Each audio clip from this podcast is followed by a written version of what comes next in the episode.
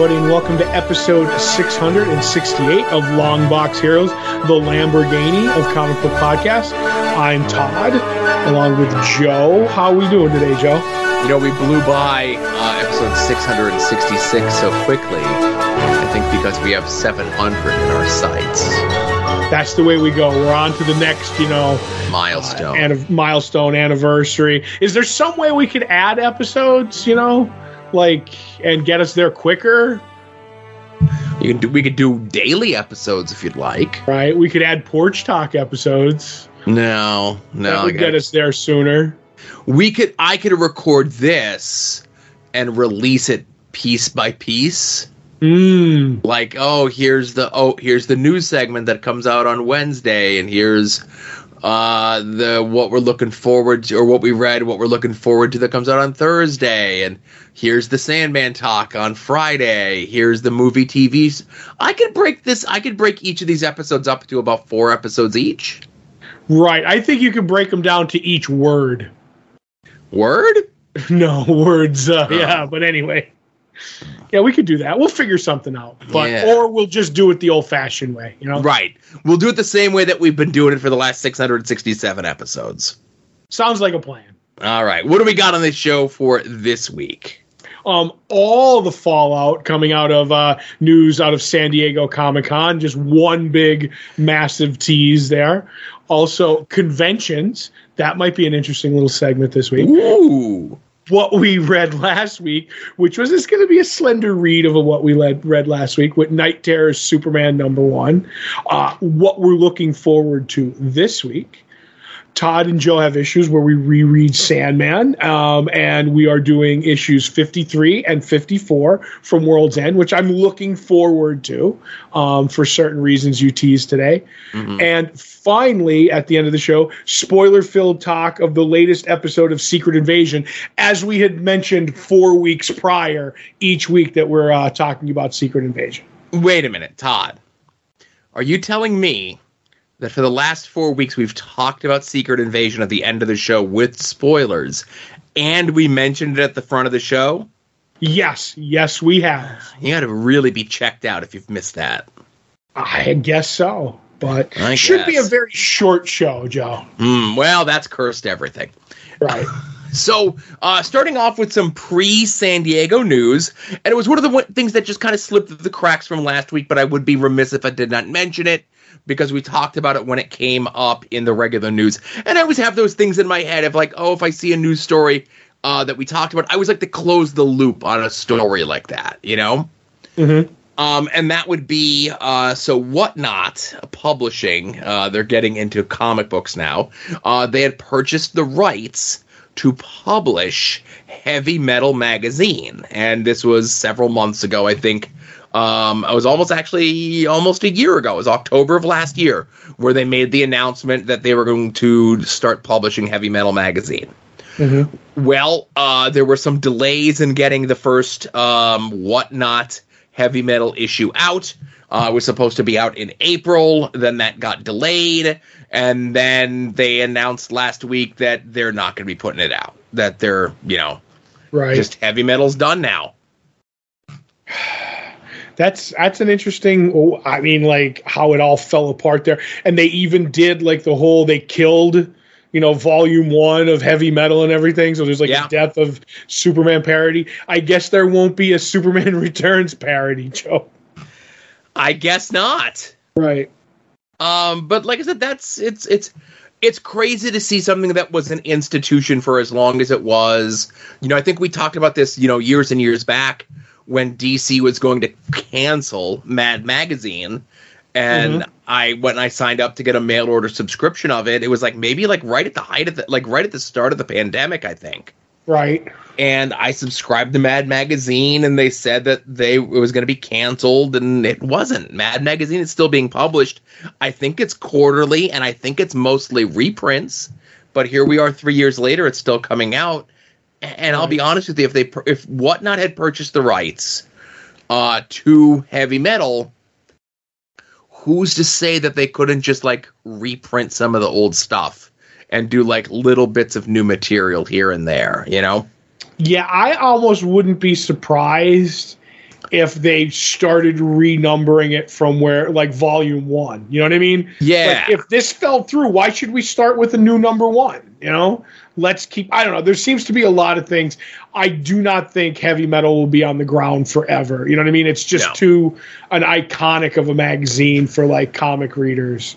Well, speaking of not on the ground, Todd, Mhm. it was announced in conjunction with San Diego Comic Con that starting next year, they're going to be doing San Diego Comic Con The Cruise. Is this the cruise you booked, Joe? No, this is not the cruise I booked. Okay. Uh, this one is uh, sailing out from San Pedro, and it's uh, sailing around the Panama Canal. oh my god. The J Moore of the soon to be ah, how dare you? Um, but yeah, so uh, you know, it it took a while for you know Disney. I think was kind of the one that started this years and years ago, doing like the themed cruise. And you know, there's the Jericho has a rock and wrestling one, and I think last week they also announced like the heroes of '90s, l- like late '90s radio rock, headlined by Creed. Ooh. Uh, but now they're having a San Diego Comic Con cruise starting in uh, February. You know, right. Jericho, the man of a thousand and one cruise buffets. mm, 2004, but yes, Okay. But yeah, um, I think this is I mean, we talk about it trying to get people you know, it's very tough to get comic creators to have to be flown to Hawaii for Comic Cons and stuff like that. I imagine it will also be very tough to sign up comic creators for uh for cruises, Joe. So I you know, it's it's it's an interesting idea. I mean if, if they can get it off the off the ground or literally, you know, in the water, I think, you know, it, it could be something. We'll we'll see where it goes. I don't know. I have no like you know stake in this, but uh, I would go on a Comic Con cruise. let's see how my cruise that I'm going on this year goes or next year goes Mhm. before I start going on more. But I'll say this just kind of as a precursor uh, to it. So actually, they're not doing their first cruise until 2005, the San Diego Comic Con cruise. 2005. Two, 2025. My apologies. Gotcha. Um, so let's. n- uh, San Diego's the big dog, you would say, right? They're the, big top of the food. The big Dukaroo. They're the top of the food chain when it comes to these, uh, you know, conventions, right?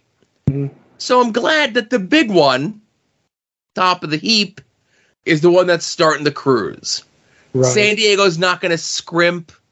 They're not going to cut corners for the cruise, you know, because people hear San Diego Comic Con, they stop reading after that. And if there's a bad experience on the cruise, that could hurt the whole brand, right? right. There's a lot of other comic book conventions out there. Eh, they maybe ain't so worried about their brand, right? Right. Maybe they might cut a few corners if they decide to go the cruise route, you know? Mm-hmm. I'm just saying, uh, maybe let the big ones, the big guys have this, and all the other convention organizers, or whether you're a conglomerate of them, or maybe you're a loose association of them, or maybe you're just one convention. I'd say give San Diego two. Let them do two successfully. Yeah, in a row. Two in a row. right. two in a row before you start trying to figure out how I could take a bite out of this lucrative cruise racket uh, opportunity, excuse me, Right. uh, that San Diego is planning, right? Right. You you know when the cruise thing has run its course, Joe, is you know because uh, when Fan Expo does a cruise, it's not going to be any good. Big sniff. I'm sorry, I didn't want to inhale into the microphone. Emphasis on the big sniff. Right. Um, so into actual San Diego comic news, um, you know, obviously there was a lot that came out, right?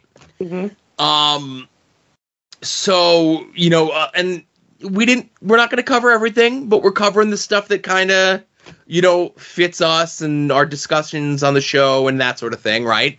Mhm. And a good chunk of the stuff is DC stuff, right? Right. Uh, one of the big things that DC announced was, in conjunction with Legendary Pictures, they're doing a Justice League versus Godzilla versus King Kong crossover. Right.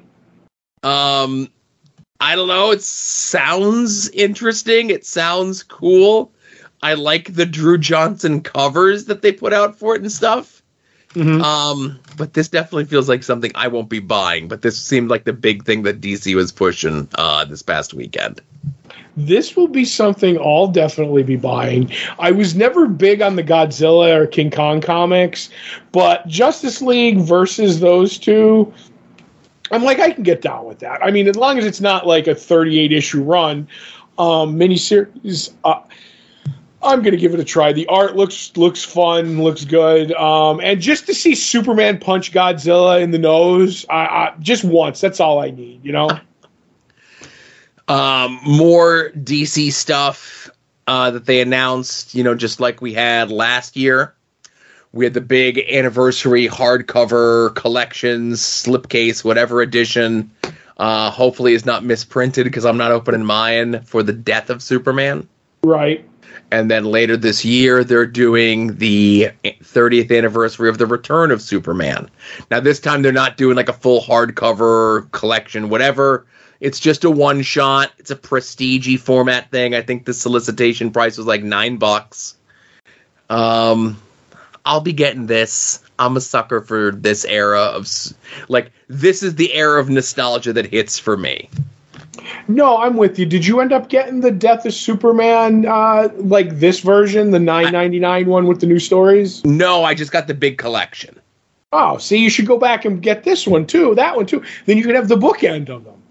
I guess maybe I don't know. Maybe if you see a cheap copy this weekend, you can grab it for me. Well, I don't know what you're talking about. We haven't gotten there yet. Um, oh, okay. um, and then when you know we do the 30th anniversary of Knightfall and and all that stuff, you can put those with it. But yeah, no, I think it's a cool idea. I like. Uh, uh, I did not get the 9.99 Death of Superman stories, but uh, I think it's cool. But I'm probably going to pass on this one too because uh, I just it's not my thing on these stories. I think like the nostalgia is cool, but I don't need to to to, to rehash it. Uh, something that I'll be checking out because I'm already checking it out is DC is doing a crossover uh, back half of the year entitled Beast World. Uh, it's essentially something with Beast Boy and Starro. Mm-hmm. Uh, it's being done by Tom Taylor, and it's crossing over through Nightwing and Titans. Hey, two books I'm already getting. So it looks like I'm the- getting this crossover, right? That's the way I look at it too. You told me Tom Taylor's writing this crossover in the two books I already get. I really don't need to do anything. It just seems like it will come to me and I will read it. I'll have to do nothing. Now, I, I did, you know, the October solicitations are out. Um, so I don't know if there's going to be like a separate book for this come November. They were a little unclear at the panel. Uh, It looks like it's just going to be a crossover mainly between these two books, maybe filtering out into some other stuff. Um, but yeah, I'm cool with this. Uh, this is a you know a big thing for Tom Taylor to be doing. You know. Right. I hope it's more Sinestro Corps War than uh, Blackest Night. There you go. Perfect analogy. I like it.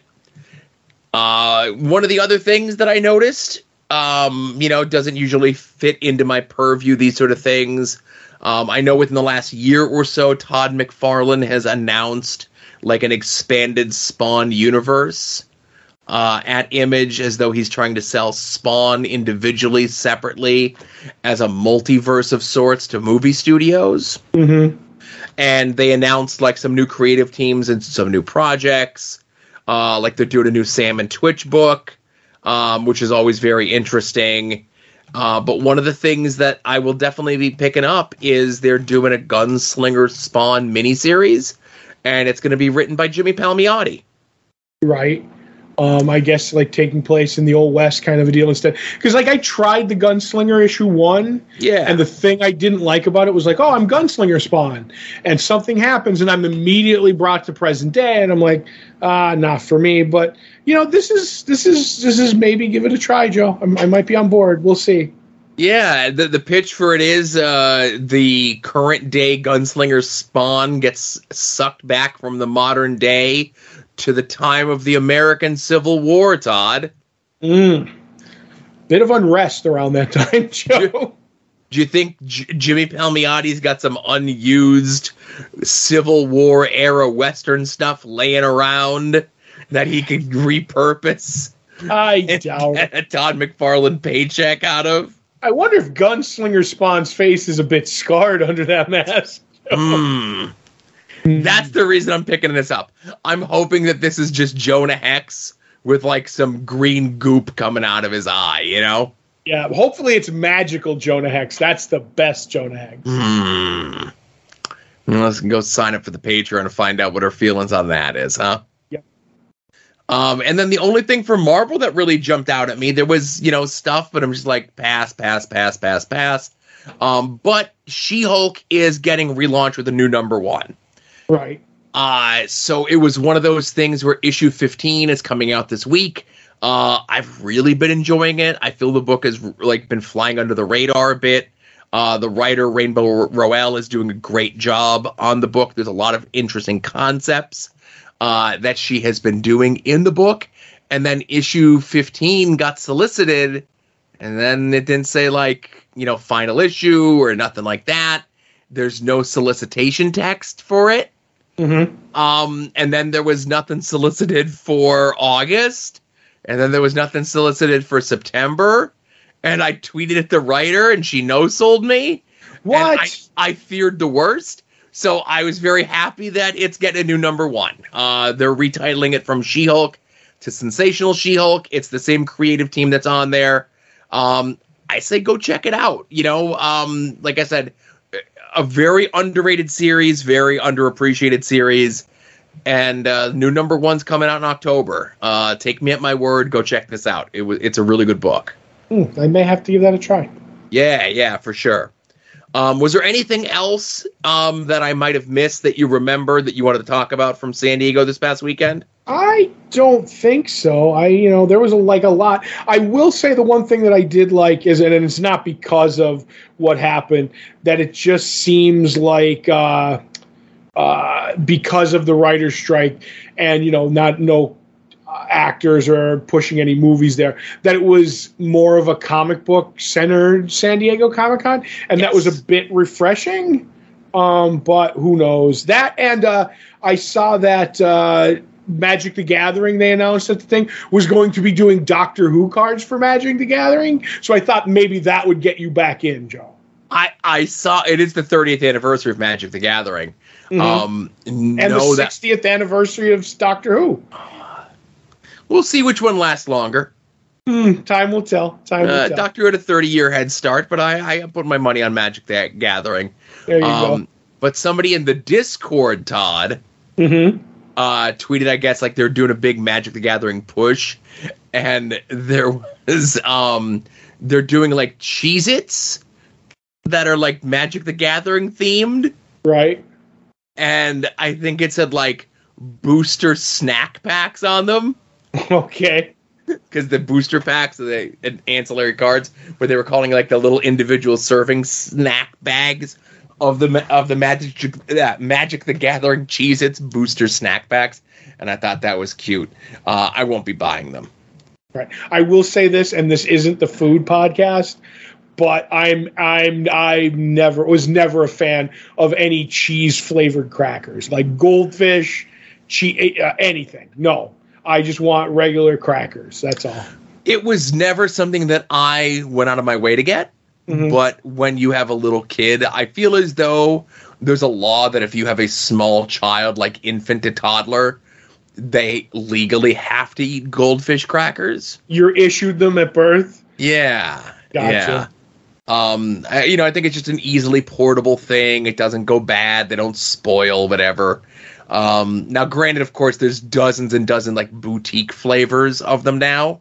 hmm Um, I know you're saying not a cheese one, but Todd, give your uh, give yourself a nice little tasty treat one day, and get the pretzel goldfish crackers. Oh, well, that's are they cheese flavored too? You can get cheese, like you can get like cheese dusted. You can get cheese filled. You can get pretzel and cheese ones. There's all sorts of variations of just the pretzel goldfish crackers. I will look into that. I'm a pretzel guy, so Yeah, I'm a pretzel guy. I know you. but that's a whole nother show. So Yeah. It was supposed to be after dark this week, but other stuff happened over there. Mm. Uh, but speaking of other stuff happening over there, other stuff's happening here. Hot off San Diego, we got a big convention weekend happening, Todd. right. So we got the Tampa Bay Comic Con. Eh, they call it a Comic Con, less Comic Con, more your media guest type folks. Uh, everyone from Grant Gustin to Corey Feldman to Pauly Shore and all points in between. Mm, go get my Biodome DVD signed. Yes. I wish I still had the Pauly Shore poster that hung on my wall as a teenager. And I could go and bring that and have Pauly Shore sign that. I, I'm just gonna let that lay there. All right. Uh, Jamie Farr is going to be there. The best by far when it comes to the Mash actors. That's I would uh, he's the he's the most living I would say, uh, at least at the top of the list. Um, Steven Weber's going to be there. Okay, isn't he from uh, Wings on Wings? Amy Yasbeck is going to be there. Also from Wings. Tim Daly had to cancel though. Oh, They were going for a Wings reunion. Todd, we are at the point in our lives where they are doing Wings reunions at comic book conventions. well, I know the podcast that could cover it. Ah, sadly, uh, the actor that I love, who play, who only appeared three times on the show, has passed away, so he can't do it. But you know, hopefully, they could just hold up a picture of him. and listening to uh, soon to be named network uh, stalwart Wings on Wings, when he passed, that actor whose name I forget, on the show, his son was played by Gilbert Gottfried, who has also Yep. sadly passed. Y- Yep, one of my favorite bits of all time from Wings because he just wanted him to die so he could inherit the money. And the old guy's sitting on the, the chair, and Gilbert sneaks up behind him and he's like, Uncle! And he slaps him on the back. And the uncle goes, Jesus, Mary, and Joseph. And Gilbert goes, Do you see them? like, that's fantastic. Uh, I, I have a feeling that might have been a Gilbert that wasn't in the script writer's uh, repertoire in Wings, you know? But they kept it. They kept it. Again, what are you going to do? You're going to tell Gilbert to do a second second take? He's like Calculon. He doesn't do second takes. No, no, he no, he does not.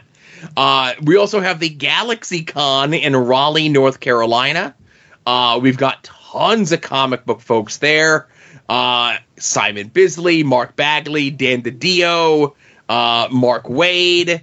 Uh, then we have media folks there. I don't know how Grant Gustin's going to make it from Tampa Bay to Raleigh in one afternoon or one weekend, but he's certainly going to try. Speed Force. So sure. Uh, Karen Gillan's going to be there. William Shatner's going to be there. Joel McHale is going to be there. Richard Dreyfuss is going to be there. And I don't know. Richard Dreyfuss is, uh, he's been making podcast appearances, and they've been Yeah. very odd. Yep. Interesting cat, that, that Richard Dreyfuss. Yeah, yeah. Barry Bostwick is going to be there. That's my man, Barry Right. Bostwick. And Todd from the world of sports and entertainment. Mm-hmm. We've got a literal who's who. We've got Matt and Jeff Hardy are going to be there. We got Ric Flair, Arn Anderson, Lex Luger, Mr. Hitman himself, uh, uh, Bret the Hitman Hart, Jimmy Mouth of the South Hart, Hacksaw Jim Duggan, Brutus the Blanken Barber Beefcake, Mick Foley, and I would say the top of them all. We talked about if San Diego is the uh, capo de tutti capo of conventions. When it comes to wrestling guests that you could have at your convention, there is no better than Orange Cassidy himself. Mm, yes. O- OC. I'm I'm going to say this on the pod, and I might do it one other space as well. Uh, but I'm going to say, if anyone out there can get the combo Mark pick with OC and Barry Bostwick, because they're both famous for their thumbs ups, that is true. that is true. And or OC and Mr. Hitman. And if you know, you know. That would be that would be something. Ah. But all of these conventions pale in comparison, Todd. mm-hmm. because this weekend in our neck of the woods, within three and a half hour driving distance, uh, it's Terrificon in beautiful Uncasville, Connecticut. Right. And I could sit here and list off and read off the names of all the comic book creators that are going to be there because there's dozens of top tier, top level folks from Chris Claremont to Alan Davis uh, to Don Rosa, Joe Jusko, who I don't think may- make many appearances. no, Uh, Dan Jurgens, who I'm sure will have that thing that I told you to pick up for me this weekend. gotcha. Uh, Garth Ennis, Ron Garney, Steve McNiven, uh, Denys Cowan, who I would go and ask about his relationship with Ox Baker, um, Tom King, Mitch Gerads, Jim Starlin, Ryan Ottley, Amanda Conner, Jimmy Palmiotti, aforementioned, uh, Ron Marz, Jerry Ordway, Art Baltazar and Franco, Walton Louise Simonson, Tom Derenick. the definitive Colonel Sanders artist. That's right. If you have physical copies of the not one, not two, but three different, is there two or three different Colonel Sanders DC comics? I honestly think there's two physical, and Mhm. one. The third one was like only digital. But Right. Don't hold me to that. So I'd get I, if you have those two physicals, that's a perfect opportunity Oh, there's that word again. to get those uh, signed by the man himself. Doesn't do a ton of convention appearances, uh, as is my understanding. Speaking to his liaison, uh, he might be making one of the big convention appearance this year. Mm-hmm, mm-hmm. Okay. Uh, but again, a couple media guests, not too too many. Um, Rebecca Romijn is going to be there. Number one from uh, Star Trek: Strange New Worlds. I don't know what that is. They still making Star Trek. Huh? Good for them. Right. Uh, and from the world of sports and entertainment, Wardlow, the Danhausen, and Ethan Page are going to be at this convention. That is a stacked show, Joe. That I is can't s- imagine one more person being there to make it more exciting. Well, well, I know one more person who is going to be there, and that is going, and that would be you. That's right. As of right now, uh, Longbox Heroes will have boots on the ground. Terrific, Terrificon, Joe. um, I may be around Tom's table quite a bit. Uh, this is the first con that I'm feeling old for, and I have zero plan, and I'm taking little money. So we're gonna see what happens. I'm going just to be somebody's, uh, you know, company because he's like, oh, it's a long ride. Let's go. Um, but I'll be there probably at Tom's table, and if not, on the floor looking for stuff. So if you see me, hit me up. Look for the Johnny Cash bag. It's always a telltale sign that it's me on the con floor. Absolutely. And I'm going to ask you, like I said, go over to Dan Jurgens' table if he's got a deal on that uh, Death of Superman thing that came out um, end of last year. Uh, you know, a halfway decent deal. I don't, you know, I don't Yeah, need you want it signed or too, or- no, I'm good. I'm good. Right. Uh, but I'd like him to get the money, you know? Yeah. Um, and uh, go tell Ethan Page I said hi. Uh, I, I talk to him uh, frequently online, but it's been a while since our paths have crossed in person. Uh, Ethan Page, legit one of the best dudes uh, in wrestling. He's definitely uh, he's definitely in the top five. Oh, okay. So I just go over to the table, to Ethan Page's table, and just walk around. Just walk around to his side and say, like, Joe sent me. Well, And no, no, no. Don't walk around to his side. Uh, but just tell him that I sent you and tell you know. No, I think, you know, you sent me. So it should just be no problem. The security will let me pass. They'll part like the Red Sea. I'm joking. No, I'll go over and I'll I'll talk to Ethan. Was he the guy who did the signing at the skating rink around here? No That was your other buddy. I forget who that was. skating rink. Who was at the Penguins thing? Oh, that's. uh, I I would be. Well, listen. no, no, it's not Johnny Gargano. I thought I was getting set up there for a second. No, I listen. I would set myself up for embarrassment and humiliation. I would not set you up for embarrassment and humiliation. Right, unless you send me to a con table that doesn't have the thing I want for sale yet, and they ask me where where, where I found out. It wasn't supposed to be for sale. It was supposed to be for well, it was for for sale, and the, the publisher tweeted it out. I don't know. It was the writer who tweeted it out. It was the writer, even better. A lot of Um, in jokes this week, but anyway. Yeah, no. Well, listen, it was a. We'll tell you, it was years and years and years ago. Um, to, what convention were you at? Was it New York or Baltimore? I think it was Baltimore. Okay, so Todd But was at Baltimore. been New York. It doesn't. matter. No, it was New York. It was New York. Todd was at New York. Um, service there was spotty, and Todd's like, "Oh, keep an eye out. If you see anything, let me know." And Cullen Bunn through Oni Press had announced that he was going to be doing a new title. It was called Helheim. It was like a zombie Viking sort of thing, magic, whatever. And he tweets out uh, that come to the table, whatever, whatever, and they're gonna have an ash can of the first issue, right? Right, and that's the company's table, and he's not there. But Yeah. So he Cullen Bunn tweets that out. Uh, I see the tweet. I sent Todd a message that says, "Hey, they just said this. If you're nearby, could you go grab me one?" And Todd said, "No problem. I'm on my way." And then tell him what happened. Right. So I get over to the table, and I believe it was a lady at the thing. And I'm like, Hi, excuse me, do you have the Helheim ash can number one? Like, whatever it was. You know what I mean?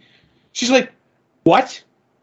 I'm like, Yeah, do, do, do you have it? And she's like, How did you hear about that? You're not supposed to know about that. That's like, we haven't announced that yet. And I'm like, Well, uh, my friend texted me that your the writer is tweeting all about it online and saying if you want one to come here and she kind of like was ah, and she gave me one and i'm like thanks question mark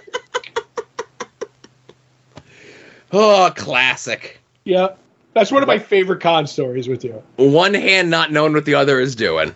Right that's usually what this podcast is but anyway, Yeah, and I've shared, and again, last uh, you will will will lead into everything else. I've shared some of the other not for air con stories over in the Discord.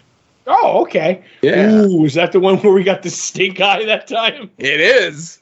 oh boy that story's got a lot of soul but anyway Oh, uh, so hey, uh, you can check us out. Speaking of which, at soon to be named network.com or soon to be named network.tumblr.com. Anytime any of the shows in the soon to be named network go live, you can find them at their individual sites, individual RSS feeds, however it is that you're subscribing to your podcasts. I feel the best way to take care of your podcast is to have a text file of RSS feeds that you constantly refresh when you think the show is about to come out. If that doesn't work for you, soon to be named network.com is the place to go. Uh, you could check out some of our other. Fr- oh, so I, I would be remiss not to mention this. Uh, DJ, uh, one time I blew by the shows in the network, and Mhm. DJ never lets me forget about it okay he he hangs his hat on that saying oh joe did it one time so i don't have to name all the shows in the network so never again will i skip the names of the shows in the network which are this show long box heroes long box heroes after dark uh, we need wrestling which is dj and brett's wrestling show at odds with wrestling which is me and adam's uh, wrestling show that we do final wrestling place which is marcus and tim's wrestling show that they do a lot of wrestling shows on this podcast puzzle warriors 3 talking about marvel puzzle quest profane arguments talking about uh, atheism and government type stuff, political stuff. Is that a thing? sure why not Okay. Uh, we mentioned them before, but we'll get another plug here. Wings on Wings. They just started the luxurious seventh season of Wings, and they eat chicken wings with different hot sauces while they review the shows. And then again, of course, we have our boutique. Well, we have Hayabusa as well. Uh, Young Ed's podcast that he does. Uh, comes out whenever it is. It's worth the one hundred thousand and one dollars that he gets paid for every episode. yeah Uh, I, heard that's less of a podcast and more of an experience More, yes, more of an experience for sure. Um, and then, of course, uh, past shows that haven't had new episodes in a while, you know, limited series shows, of course, uh, all that sort of stuff you can find over at soon to be named network.com. Uh, I hear rumored innuendo says we might be getting a no chance in helmet special sometime between now and the football season. There are rumors once again marcus is chomping at the bit to do uh, you know review helmets. And who am i to take away the thing he loves most? So i think we're trying to like line up all our schedules. On, on the on the list of things that Marcus wants to do is number one this podcast, number two take a bump. In i thought order. you were going to play a clip No, no, no. I don't have my board loaded up. I'm sorry. you should always have that loaded up ready to Uh, go See, now you're going to make me look foolish. Uh, so, um, the other things that you can check out, of course, you can check out our friends around the uh, internet. Go check out uh, Mike Sterling's blog at progressiveruin.com. Go check out Ke- our friend Kevin's blog at masslibrary.com. Go check out Rick Williams' The Chop Shop at freekaratechops.storeenvy.com. Uh, Jason Sandberg's Jupiter number one is out. It's shipped. I got mine in the mail this weekend. Uh, like I said, I opened it so I could do the uh, mark picture with it, but I didn't get a chance to read it. Unfortunately, uh, go listen to After Dark to see why I didn't get a chance to read it. Things have been busy. Yep, I got mine too. I haven't had a chance to take a photo of it yet, but I did unbox it. Right. Um, you can go check out our good friend Dave of the band uh, Cave People. He and Rosovia put out a self-published comic that you could pick up over at Keeper Comic keepercomic.bigcartel.com. You can go check out and pick up Chris Runt's Battle Monsters at fortressofcomicnews.com. Uh, you can oh, and then I could say this officially here. Um, if you do not have a comic book store in your area or you do not have a good comic book store in your area, let our comic book store be your comic book store, Comics on the Green. I have their Facebook page linked up. You can find out when the books are in for the week. Uh, you can find out when the new releases are coming out, the new hottest and greatest books, and when the final order cutoff dates are. You could also sign up for their mail order subscription service, get books mailed to you weekly, bi weekly, or monthly. And when you do, there's a chance that you can get a sketch on the book that gets sent to you from our good friend uh, Becky. Her social media is linked up in the show notes here as well. Yes. I need anabolic steroids from this doctor right now. anabolic steroids is a logical next step. I feel complete. All right. Took a little zhuzhin to get that taken care of, but it was worth it. Hey, Yep. Todd, let's get into what we read from this past week. Yep, yep. Um, and what we, uh, the only book we have and we both read was the Knight Terrors Superman number one, the tie-in to the you know two month event. Um, at the beginning of this, they kind of give you the the rundown of what's happened to Doctor Destiny, um, and it's quick. I do like that that it's quick, but you know concise. And then Superman's off to like the races to do stuff, but Insomnia gets his gets his mitts into him. So we get into uh, Clark uh, slash Kal El's dreams and his nightmares to a point, and kind of what maybe the ramifications, like the worst possible outcome, maybe best possible outcome of working with Lex is his dream, and he kind of realizes that something's amiss and he takes off, but obviously, you know, it it it, doesn't work out. And insomnia insomnia uh, reveals himself, and there's a cool like uh, thing where they end up fighting, and he gets knocked through his dreams, kind of a deal. And I do like that bit where he's going through the the panel borders, each of them, and they're smashing, and there's rubble. Uh, so we kind of get the bits of that. Um, and then then kind of he kind of maybe get the reveal because I'm not sure because it's a dream. You can't rely on everything that um they could team up in their dreams because Supergirl kind of shows up and in a very like reminiscent uh black blackest night kind of a thing. There's all these undead Supergirls and they they kind of team up. So that's interesting. Though I don't think there was actually a Supergirl tie-in, so I felt a little bit uh, lost by that. So I want to see where that goes. But in the end, we see some more people who maybe aren't uh, uh, taken down by insomnia, knocked out, gone to sleep, if you will. Um, and I'm curious as to why that these people are unaffected. But I liked the Batman tie-in much better. But once again, Josh Williamson, I, I, I like his Superman. Um, so I, I, I like this issue, and it looked really creepy as most of these issues do. Yeah. So, um, obviously, part of where we were coming into this was if the Knight Terrors tie-ins were done by creators we were familiar with, or the same creators that were working on the books that we were already reading. That's typically what we are leaning to pick up. I know you added Batman to your list, and I'm like, nah, I'll take a break from Batman. Right? It felt like a nice little break point, you know. Right. Um, th- at least two of the previous ones that I had read and we had discussed here, which was the Green Lantern one and the uh, the Shazam one. Those ones felt as though they were set up much better in their actual books to lead into the Knight Terror book, and they feel more natural as like extra issues of the ongoing title, right? Right. Um, especially with what happens at the end of Superman 5, feels very disconnected from what's going on in this issue. Right. For better or for worse, it's still a good issue, but it definitely doesn't feel like it's part of the main Superman book. It definitely feels more like a, a great crossover book is when it feels like both. okay. And this doesn't feel like a regular Superman book of the current run, which is only five issues old, but still, um, it just definitely feels like Knight Terror stuff.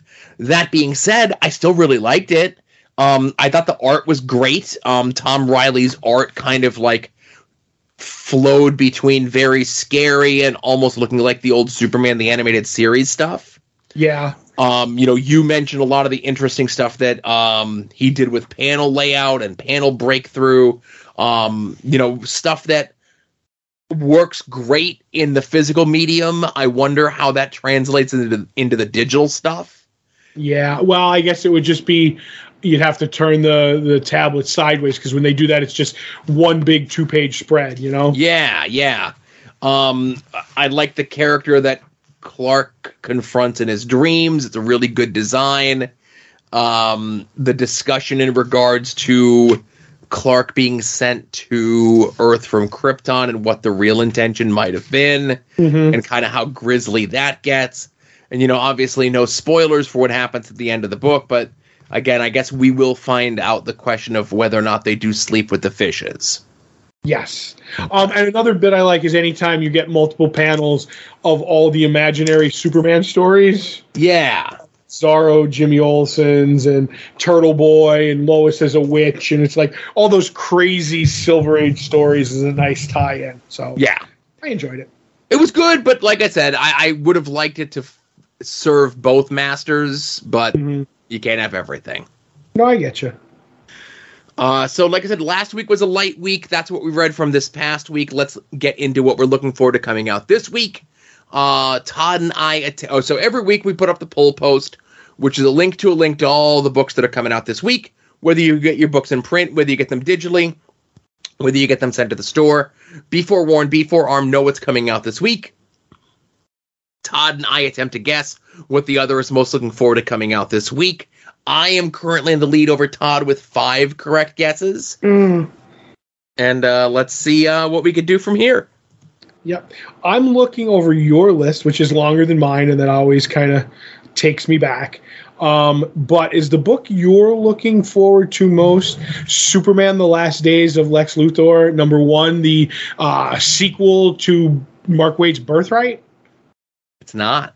It's not. No. I I, tried to give you hints at the beginning of the sh- uh, toward the course of the show. Uh, the book I'm most looking forward to coming out this week is She-Hulk 15. Gotcha. Fair enough. Yeah, I I real uh, I've really been enjoying the run, um, and obviously the news that it's going to continue just with a two month hiatus. Um, they kind of left things in issue 14 on a really good cliffhanger. There's you know eh, there's superhero stuff in the book, and I'm really selling this book. But there's superhero stuff, but there's a lot of like relationship stuff in the book, whether it be Jen's relationship with Jack of All Hearts, whether it be Jen's relationship with her own rogues gallery, whether it be Jen's relationship with her boss, um, the new guy in town who has the hots for her, but he's also like a super villain thief. So there's a lot of stuff like that in the book, and it just really works so well. I think um, I- I'm excited to see what happens in this issue, but like when they wrap up this storyline and start the next one up, you know? No, I get you. I get you. Yeah. Um, but I'm gonna guess that the book you're most looking forward to coming out this week is Superman: The Last Days of Lex Luthor. It is not. Oh my goodness! It is all once again Knight Terror's number two. The reason it is not the Lex Luthor book is basically to, tell, to make a long story short. I've never read Birthright, We've talked about this. I've never read Birthright, and it doesn't spoil anything. But Mark Waid said like this is either the sequel or the spiritual sequel to Birthright, and something that happened in Birthright kind of sets up something maybe in this. I, I'm being vague, but I know exactly what he said. Okay. So I'm of the mind that I feel not that I feel I need because Mark Waid is a great writer that I feel that I need to read Birthright because I feel there'll be a full story here, but I feel the book is going to be better if you read Birthright or if he's if he doesn't kind of stick that that thing that I'm going to be kind of lost. So I'm kind of going into this going mm, just because it's Mark Waid I'm all in on this. But I just feel like I missed the boat on this somehow. I don't know if that's making any sense whatsoever. Yeah, yeah. So you know, you're talking. It's this, as you say, is it the sequel or the spiritual sequel to a book that's 15 years old? Right. Um, obviously, I remember it, but Birthright was a retelling of Superman's origin, which they did three of in like a two years span. Mm-hmm. So I'm sure there are parts that get mixed and muddled and pushed together in my head. But I have faith in Mark Waid, having read Birthright, and I read it a couple times when it came out, that I read this and all that stuff will kind of reactivate in my head. But because this is a black label book, I think it only comes out bi monthly. Um, That's another reason, yeah. Yeah, yeah. So I, I'm with you that if I read the first issue, I'm like, oh, it's not ringing a lot of bells. I can go break out my copies of Birthright and start kind of like reigniting that spark in my head. I'm like, oh, okay, now I get it. Yeah, and just so you're aware, it is black label, like bigger size. It's not like human target. So I hate those bigger size black label books. That's why I bought magazine bags and boards just so I could, mm. you know. Yeah, yeah. Um, so um, while you're over at longboxheroes.com, be sure to check out all the other stuff that we have going on over there, whether it be past episodes of this show, past episodes of After Dark, or the current ongoing Todd and Joe Have Issues, as we are doing a full reread of Neil Gaiman's Sandman. Not only the 75 issues from beginning to end, all the ancillary miniseries, one shot, short stories, things off the side of cereal boxes. If Neil wrote it, we're talking about it. Right. Uh, so let us start with Sandman issue 53. Uh, we are smack in the middle of World's End. I'm going to let Todd take things over here, and I'll chime in as usual um, until we get to uh, issue 54. I look forward to hearing you say, yeah. Yeah. Um, yeah. Yeah. Um, yeah. Obviously, uh, art by Neil Gaiman, uh, with the bookend parts, I believe, were Bryan Talbot and Mark Buckingham, and the gist of the story is Mike uh, Michael Zulli and Dick Giordano. Um, and it starts out with this uh, boy saying, "Call me Jim," and he's going to tell you a story. But before that happens, he's like, kind of where are we? And kind of the lady who runs things like you're you're at World's End, the inn at the end of the world what country, what place. It's like World's End. It's its own place. And you see there was a storm, uh, Jim saying, and for for him, it's I, you know, I washed up and I lost all my my companions that were sailing with me. They kind of died at sea, um, and I think I'm kind of, you know, I don't think I'm actually here. I think I might be in an opium den in Sin- Singapore when I was kind of like, you know, sailing there, kind of a deal but what about you? And everybody kind of tells a different thing, like what year it is and, and what the storms look like and blah, blah, blah. And in the end, uh, somebody's just like, enough, just tell your story. And this is when we cut to uh, Michael Zulli's art, which is absolutely gorgeous.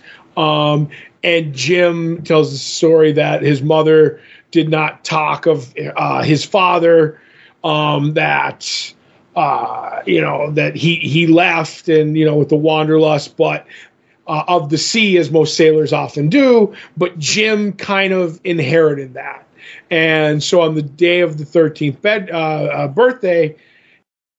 Jim left, and I do like this line. It's kind of an interesting line. We'll get to it later on. And I dressed in old clothes I begged and borrowed from friends.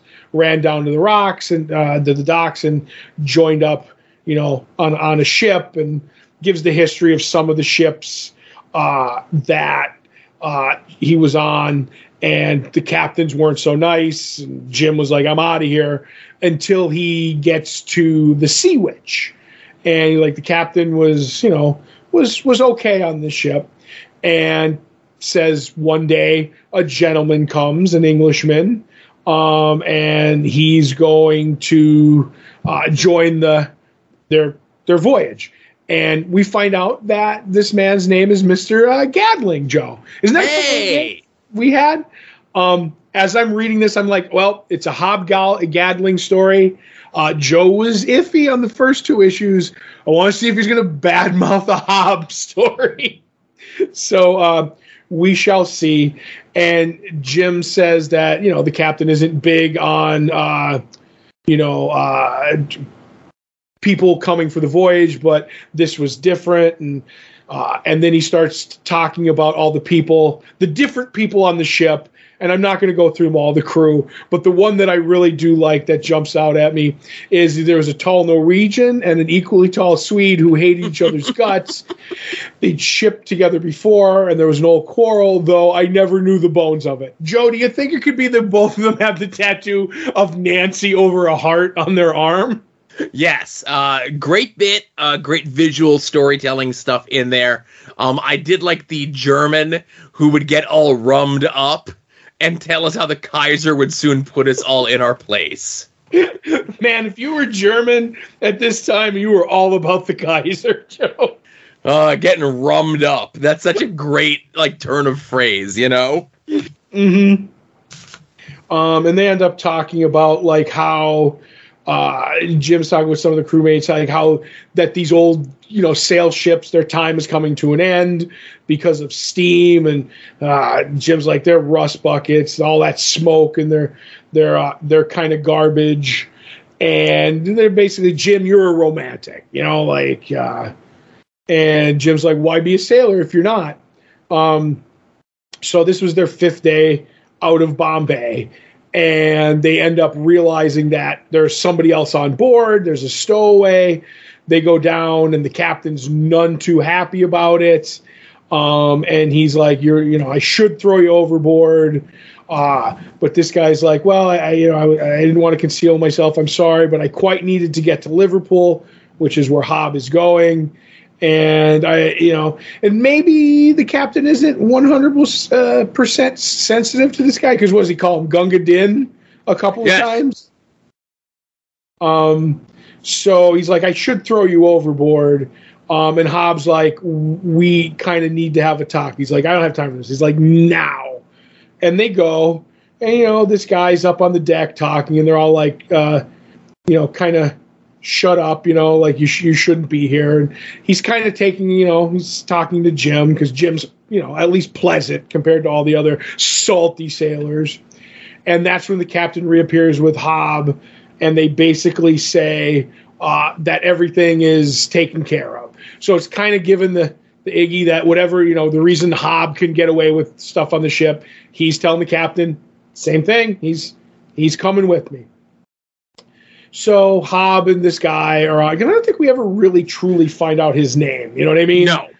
Um, is on the the thing, and they're talking about uh, stuff that goes on under the, the the water.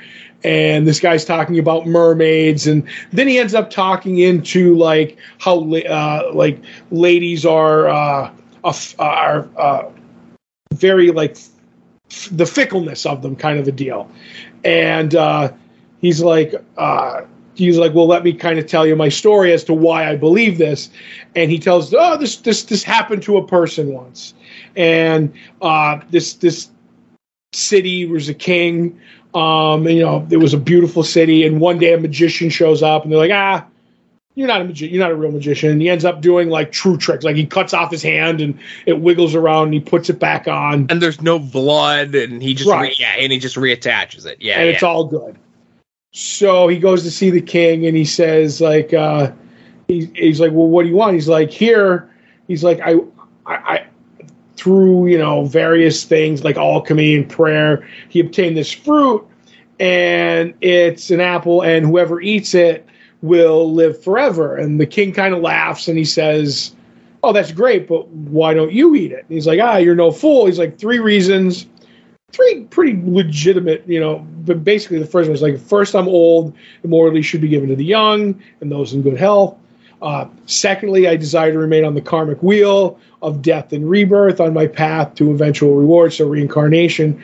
Thirdly, I'm too scared to eat it. Totally legitimate reason. So the king's like, I don't believe you. He ends up feeding it to this mouse, and basically, like, they throw it into the fire, and you know, it, it lives. So he's like, oh, this is true. So, so, and I want to say that the, the the guy who came to the king when he feeds the piece to the mouse, he cuts a very particular and very pronounced sliver out of the apple. Mm-hmm.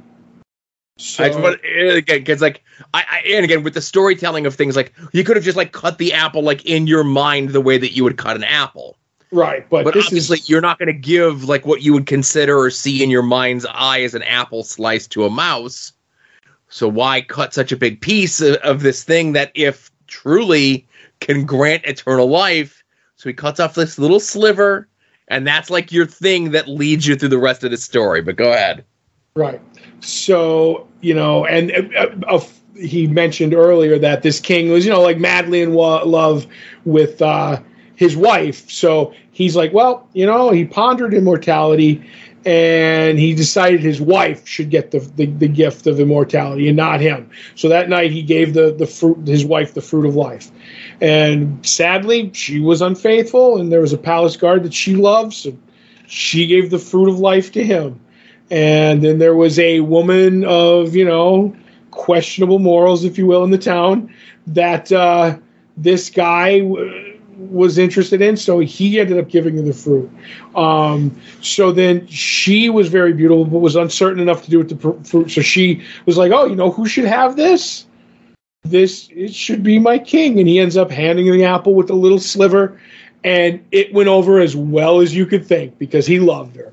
Right, and that panel, uh, you know, because obviously in every panel as they're passing the apple to and from everybody, mm-hmm. the sliver is pronounced. You are not missing that as it goes from person to person to person.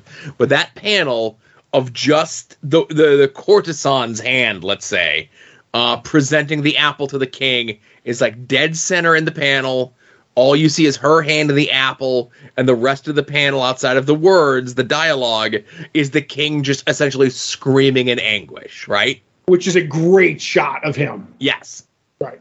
Um, so I like what the king does. He's like, then he had the queen and her lover brought to him and had them both killed, without torture, though, for he had loved her more than life himself. He dressed himself in the clothes of the poorest beggar of his realm, making his brother king in his place. He left and he ate the food, the fruit, and walked out of the city, you know, never to be seen again. he's like, so there's my point. You know, the guy's like, my point, the fickleness of women, you know, blah, blah, blah. And Jim's like, I think it's a stupid story. Um, and Hob's like, I agree with our good friend Jim here. Women aren't unfaithful; it's people that are unfaithful, and men tend to get a lot more opportunity than women to mess about. Um, so that's like a really cool. I, I do. I I, I kind of like that. Um, and they're like talking about the magic of the sea. Um, and like what goes on under the sea, kind of like when they were talking about mermaids a little bit before. And then Hob's like, there's a storm on the way, and he's like, how could you tell? And I like that Hobbs is like years of experience, and you know Hobbs does. And we mentioned in earlier stories, it was mentioned in early stories, how when he met Sandman over the years, that like he was shipping is what kind of where he made his money and everything. So he's experienced. Um, and so they end up putting Jim as his, you know, as Hob's kind of assistant, whatever you want to call it. And they end up talking and how he knew stuff, uh, like we said, and how he knew uh, that uh, there was a gin business on board and he, he knew more than the skipper did. And he knew about the history of shipping too, old boats and ships. And he said about how on the slave ships, how all the slaves would be linked together by one long chain. So if sighted by a naval ship, they'd just throw the slave at the end overboard and the rest would follow, which takes you back to the when he's in the inn every hundred years with Sam, and he's like, and I did some terrible, terrible things as you know, peddling in the flesh when Sandman kind of warned him against it. So that like I like that all this ties into all that. And Hob's like, what do you have there? Like as you're doing stuff around your neck, he's like, my lucky stone. I got it in Singapore. It's meant to stop you drowning. And he's like, ah, lump of stone ain't gonna stop you from drowning. You want to know how to not drown? And he's like, Jim's like, really? He's like, honestly, sure, don't drown. That's just stupid. He's like, you just don't drown. I've done it dozens of times. It's easy once you get to the hang of it. Don't drown. Hob can't die. So, you know, must be kind of true. So Jim's rummaging through like his stuff and cleaning, and he ends up finding an old photo. Uh, and basically, Jim's like, it must be his father because this guy looks exactly like Hob. Um, the next day, uh, the wind, you know, has stopped. So I do like all the uh, superstitions of what people do to bring back the wind. And my favorite might be that a, that a captain has to throw his old shoes overboard. Um, and maybe that'll bring back the wind. And it makes me 100% believe that Neil researched this and these are actual old shipping superstitions. Uh, Absolutely. So, right. So as this is going on, as he throws over the thing, they see fish off in the distance. They're like, maybe all this worked. Um, and no, it's it's not that. It's a bunch of fish like jumping out of the water and kind of running for their life. And they're like, oh well, let's catch some of these. And then the man, uh, you know, in the mast was like, land ho. Captain's like, you're crazy. There's no land out here. We're like miles from land. And that's when the, the, the ship lurches and we get this amazing uh, shot of Michael Zulli's sea serpent coming up out of the water and how like gigantic it looks compared to the little like sail ship next to it. And it kind of looks everybody dead in the eyes and then just submerges again. And everybody's just silent except for Jim who's like we saw it we saw it. And he's like we saw a sea serpent. Hob's like so well, we got to tell everybody. It's not imaginary. We saw it. And Hob's like, of course we did. kind of a deal. And, you know, everybody goes back about their ways. And that's when, you know, Hob's cleaning up like a, like a day later, the winds come back and he's cleaning up Hob's quarters and stuff. And they end up talking about uh, the sea serpent. And he's like, well, nobody's talking about it. Like, every, like everybody's just, you know, ignoring that it happened. And, you know, I mean, we should tell the world there's really sea serpents. And Hob's like, well, you could go and you could, when we get to port, you go get somebody and you could go to reporter. He's like, would he believe me? He's like, you can bring him back. The truth will eventually come out. You know, somebody will say something. He's like, why hasn't anyone seen it before? And Hob's like, maybe they have. Uh, there's tales. Sea's a big place. The sea is deep, Jim. Like, for example, we know that nobody's seen this giant squid, but we've seen the suckers. So, big place, lots of secrets down there. So they finally make it into into port, and uh, Hob and this gentleman that he the stowaway are talking, and uh, the Hob's like, you don't owe me anything. There's a few of us around, you know, there's not enough of us. And that's the thing he always said he can kind of recognize the immortal ones that are around. He's like, so So let me ask you says, this here, okay? What? Yeah, go let, ahead. Let me ask you this here. Mm-hmm. Who do you think the stowaway is? Is the stowaway someone we see again and I've just forgotten? Or do you think the stowaway is the king who abandoned his kingdom and ate the apple. Oh, the guy who the stowaway is the guy who ate the apple. Okay. I don't know if I don't know if we've seen him before. If we see him again, I don't think but, we've seen him before. Uh, but this is definitely okay. The guy from the Apple story. Okay, that's what I figured, but I wasn't sure if there was something like maybe later that I was forgetting about. You know? No, no. So he's like, uh, so the guy's like, so the sea witch is yours? He's like, yeah. I'm out of shipping this time. Maybe uh, you know, I'm out of shipping next time around. Maybe printing, maybe publishing, kind of a deal. And they've established, you know, that he would go to different jobs and do different things. And that's when Jim shows up, and uh, he kind of uh, the stowaway kind of takes his leave. Um, uh, and he says, It's past the hour when we're all meeting well folk are safe in the arms of Mr. Morpheus. Uh, and I like that. And Hob just kind of lights the pipe, you know, doesn't say anything. Um, so Jim and Hobbs start talking, and he's like, uh, So you, were you uh, sure? He says, Yes. Who'd you tell? He's like, Tell? He's like, About the sea serpent. Jim's like, Nobody. I didn't think you'd say anything. Like I said, we all got secrets, and you don't want to draw attention to yourself. Isn't that right, girl?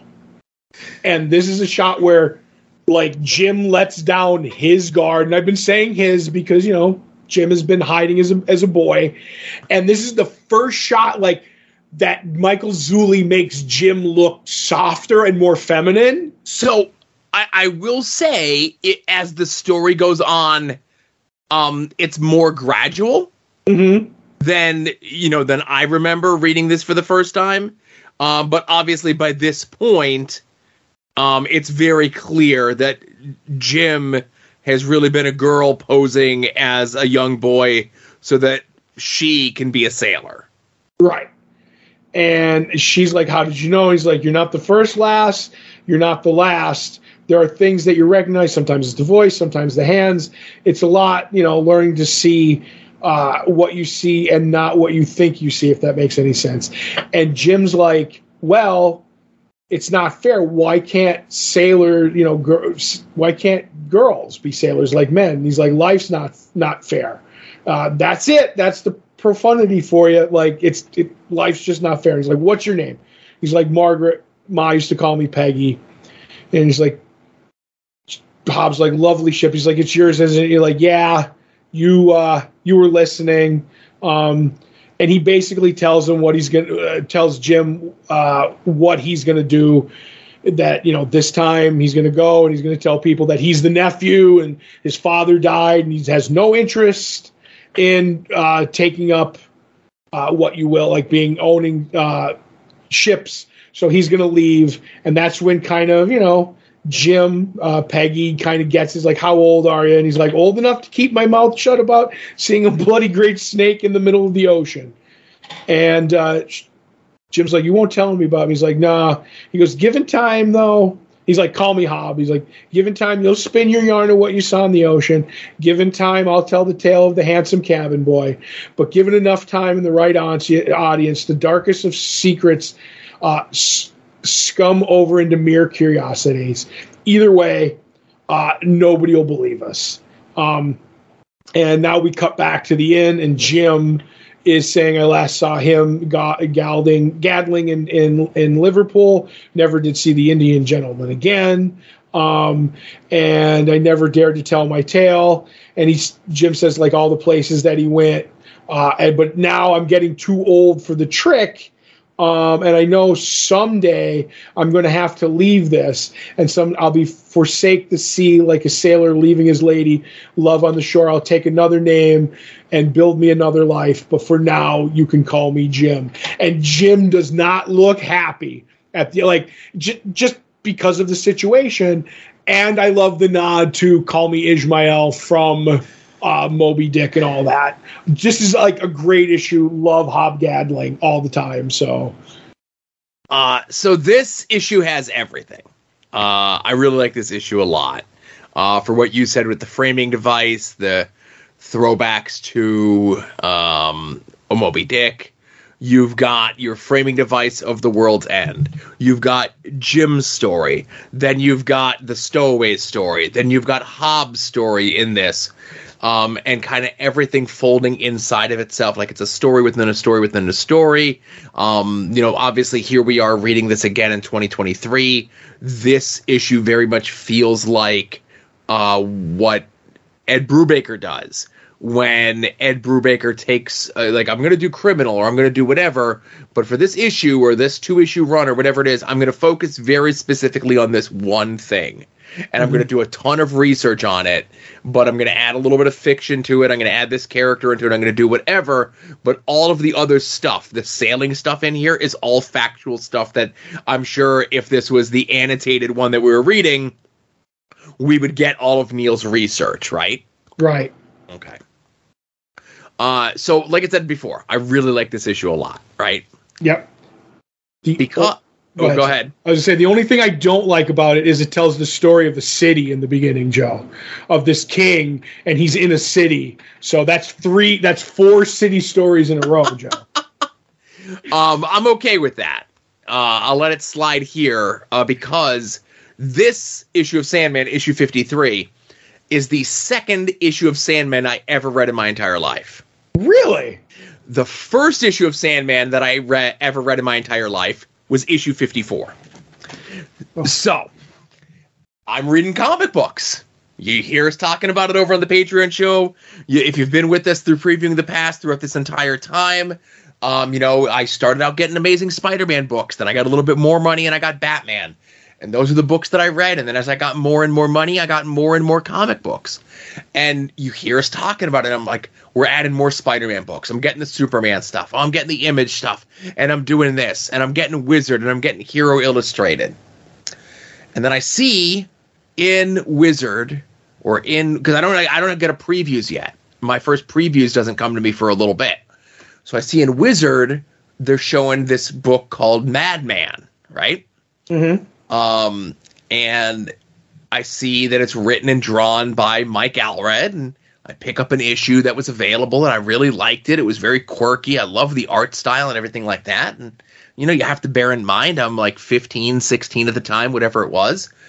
And I go to my local comic book shopkeep, which is the same comic book shopkeep that I have today. And I said, "Hey, I really liked um, this issue of uh, Madman." With this artist Mike Allred. Is there anything else that he has that I Hmm. could check out? Right. And our local shopkeep said, "Well, this issue of Sandman just came out, and he does the art in this issue. You might like it." And Todd, I took this issue home, and this is one of those moments in my life. You like everyone I'm sure you have moments in your life, whether it be big moments or small moments, or like times where you said, like, oh, I wish I did this, or things that you think back on, or whatever it is. This issue of Sandman, issue 54, is that moment for me. This issue is what changed me as not just a comic book reader, but maybe even as a person mm-hmm. this book helped mature me as a person from you know and listen i i still collect toys and i still read you know comic books and i still watch cartoons and i'm you know i'm a 46 year old person who doesn't feel like an adult unless i'm paying my mortgage right Mm-hmm. but at 15 or 16 or whenever it was when i picked this up this changed this issue of sandman changed my life Okay. um Ah.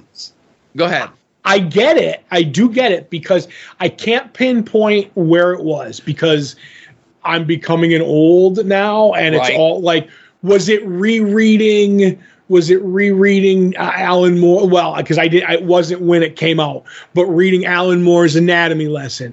Was it an issue of Sandman? I don't remember where I jumped on at the time, but it was pro. I was probably later than you, uh, like in like 17 well i was older so 17 or 18 i want to say it was the death of high cost the death the high cost of living might have been my first sandman. Um so in 91 i would have or uh in uh 92 93 i would have been 18 19 so i came to it late. But i do understand the it's no longer just capes and superpowers. Yeah. There's something about comics that's bigger and better and it was i'm basically going to lump it under the vertigo type of books if that makes any sense. It might have even been uh, even though it wasn't a vertigo title uh, long uh, uh, green arrow longbow hunters like kind of bridge that gap into this stuff. But i get you there's that there's that awakening if you will, that comics can be so much more, and then a book like Sandman is so much more than even that. It's not, and I don't want to insult comic books. It's it's literature at that Yeah. point, as far as I'm concerned. like I didn't know comics could be this. I didn't know comics could be like this. I didn't know there were comics like this Mhm. 30 years ago, right? Gotcha. Um so, you know again, uh, you you take point and I might be chiming in a little bit more often than not, you know? Right. I'll try to take a breath every once in a while, so you'll have a an in, if you will, an in at the end of the world, Joe. Uh, so uh, you know, next issue is once again the bridge. The the bookend stories are by uh, you know t- Bryan Talbot and Mark Buckingham, and as Joe mentioned, that the uh, the story told is Mike Allred and uh, I forget what the the gentleman's name is, but uh, he uh, Brant is his name, and he's at the inn, and and I like that they say that the the innkeeper says it's not a you know a, a hotel, it's definitely an inn, and he goes upstairs to to find a room, and it's and the inn's almost like the TARDIS in Doctor Who. He's like Doctor Who. He's like it's crazy in here, the amount of space, like you could get lost. Um, so he goes up and somebody leaves a coffee and a cheese sandwich for him. And I remember when I was a kid and loved cheese sandwiches, and now I want one. So Um, I- again, I'm not a cheese sandwich guy, God forbid, but um, this panel of him taking that, like holding the sandwich in such an awkward way Mhm. and taking a bite of the sandwich in that awkward way has stuck with me. But the, the bread was newly baked, Joe, so you know it was easy to rend. Yes, teeth. but you you get what I'm saying is like if you look at that panel, it's just such a weird way that he's holding and eating the sandwich. hmm And he's talking, and Brant's like walking around. He's like, it's very weird. He's seeing people kind of like flickering and disappearing, more like lightning. And that's when a gentleman, like in a in a in a library, kind of says hello and scares him, and he spills his coffee on him. And he's of, uh, I'm going to say Chinese, I think. Um, Uh, yeah, I think it's safe to say Asian, sure. Asian, and he's like, "I'm sorry to startle you." He's like, "Ah, the, the stain will come out," um, and he's like, "You know, I'm here because I got you know caught in the storm. Did you get caught in the storm?" He's like, "I didn't get any caught in any storm." He's like, "But like, how'd you get here?" He's like, "On my way to somewhere else." He's like, "Uh," he's like, the gentleman's like, "Brant, where are you from?" He's like, "I'm from Seattle." He's like, "Ah, in, in the America." In in America, the United States of America. He's like, uh, sure. He's like, uh, uh, how many are there? And he's like, many, many, many. Um, and I'm honored to make your acquaintance. Like, who was the president when you left? He's like, uh, I didn't leave, but okay. Bill Clinton, before him, George Bush, and and before Bush, Reagan, and before him, who? And he's like Jimmy Carter. He's like, ah, you come from one of those Americas, and you have my sympathy, which is an interesting line. Um, and he's like, if you're hiding, if you aren't hiding out from the storm, what are you here? He's like, I'm a follower. He's like, and let me tell you of the one I follow.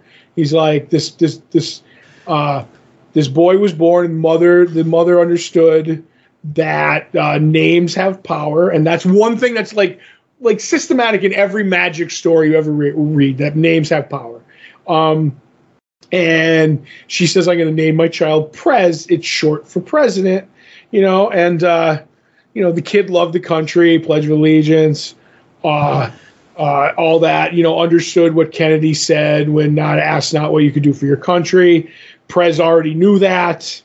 Um, you know, and he uh, was my people have an old uh, of old divided the world into two kinds of people: hedgehogs and foxes. Hedgehogs know one big thing; foxes uh, knew lots of little things. Um, uh, and I, I love that line. Very, very. Um, and again, whatever your feeling on that is, very Chinese proverb ass. yes, yes. Yeah. Um, Perez, go ahead. Sorry. No, go ahead. So right, and then they again. I'm sorry. I, if I'm taking over, you go ahead. I'm sorry. you're you're fine. This is some issues are more important than others. He's like, but but Prez knew two big things. One of them was America, and the other was time. And the town that steadfast that he uh, was famed for its clocks, but no two clocks agreed. Um, so like you know when his mother like one day was out, she found him in a council meeting talking to all the people, answer you know talking with the city leaders with like you know with great you know wisdom kind of a deal. And when he was just 16, he fixed and adjust every clock in the town um, so that they were all the same. And this was the same year that Congress gave the 18 years year olds the vote and uh, and also they changed the age limit. You know, in this America, to being the president, you could be 18, and also this print this the uh, uh, this world was run by Boss Smiley, if you will. Right, and Boss Smiley, we get one shot of him here. We get a few more shots um, uh, as the story progresses.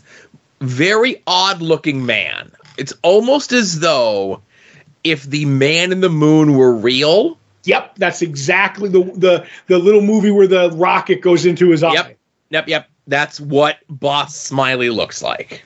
Mm-hmm. Um, and Boss Smiley, obviously, because he's the smiley face, you know, his his face was all over the world. You know, uh, that was kind of luck or happiness. That's kind of what it, it went for, and that's uh, and that image and that imagery was very big in the late 60s early 70s right which was now because we'll say this. Prez was a five issue book at dc yes. So this character is in the dc like whatever like stories. And it was canceled after issue five and there was one more story. I don't know if you ever heard of the famous uh, canceled comic cavalcade issue? Yes finally just put it out. So I think that's in there. So yeah, this is this character is very much of its time and the smiley faces and all that. So when uh, Prez turned 18, uh, uh, Boss Smiley came and, and wanted to introduce him to America, and they talked for a while. And whether you know Boss Smiley's using magic, they walked into a high place, and he showed him all of America, from Disneyland to Coney Island, from the con- concrete mounds of mountains of Manhattan to the golf course uh, of Miami. He's like, he's been looking for a bright lad. How old are you? He's like 18. He's like, do you want to be president? He's like, more than anything. Um, and Boss Smiley's basically saying, uh, uh, very good. I'll make it happen. And I like the, the quote is vote for Prez. He'll always give you the right time, which an empty suit that would totally be the line that they would give for your you know for uh, uh your catchphrase for your uh for uh, what your campaign election campaign.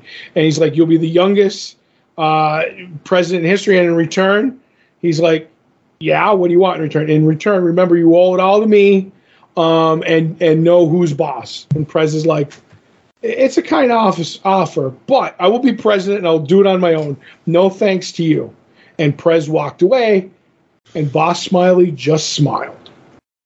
So, uh, you know, the months that followed, uh, it was local politics. He made Newsweek magazine. He was Johnny Carson, cracked a joke. Remember Johnny Carson? Such a great TV uh, talk show host.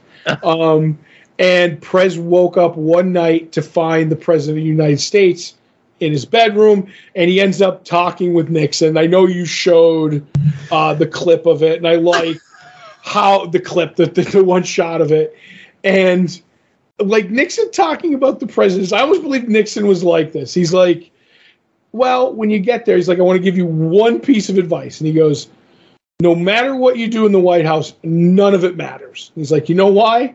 Because far as the mass of voting morons is concerned, while you're in office, you'll be the worst single president who have ever lived until you stop. Then it's somebody else's turn some poor, you know, slob's turn. And then that doesn't matter because 10, 20 years later, they'll look back on you and wonder why they didn't appreciate you when they had you. In hindsight, even uh, uh, Warren G. Harding looks pretty good. So I, I and Joe kind of almost sums up the way I feel about politics in real life. Right, right. So, Again, did I mention this may have shaped my, you know, my life at an impressionable age? Yes. Right. And he's like, but I want to make a difference. And he's like, you don't get to make a difference. Don't wear, you're just going to be a puppet. And, you know, he's like, and he's like, well, I don't know if I'll ever be president, but if I'm president, I'm going to do everything I can to be president. He's like, that's smart. And the thing that you, that you uh, posted on Twitter was great. He's like, "That's smart kid power. That's the only thing uh, worth going for. Forget money. Power comes with money, and forget chasing skirts. You got you got power. The skirts will chase you. Even that dumb Jack Kennedy, even he knew that. Uh, well, listen, he says he says it says expletive deleted, right? Well, it's so it's almost like he turned off the recording.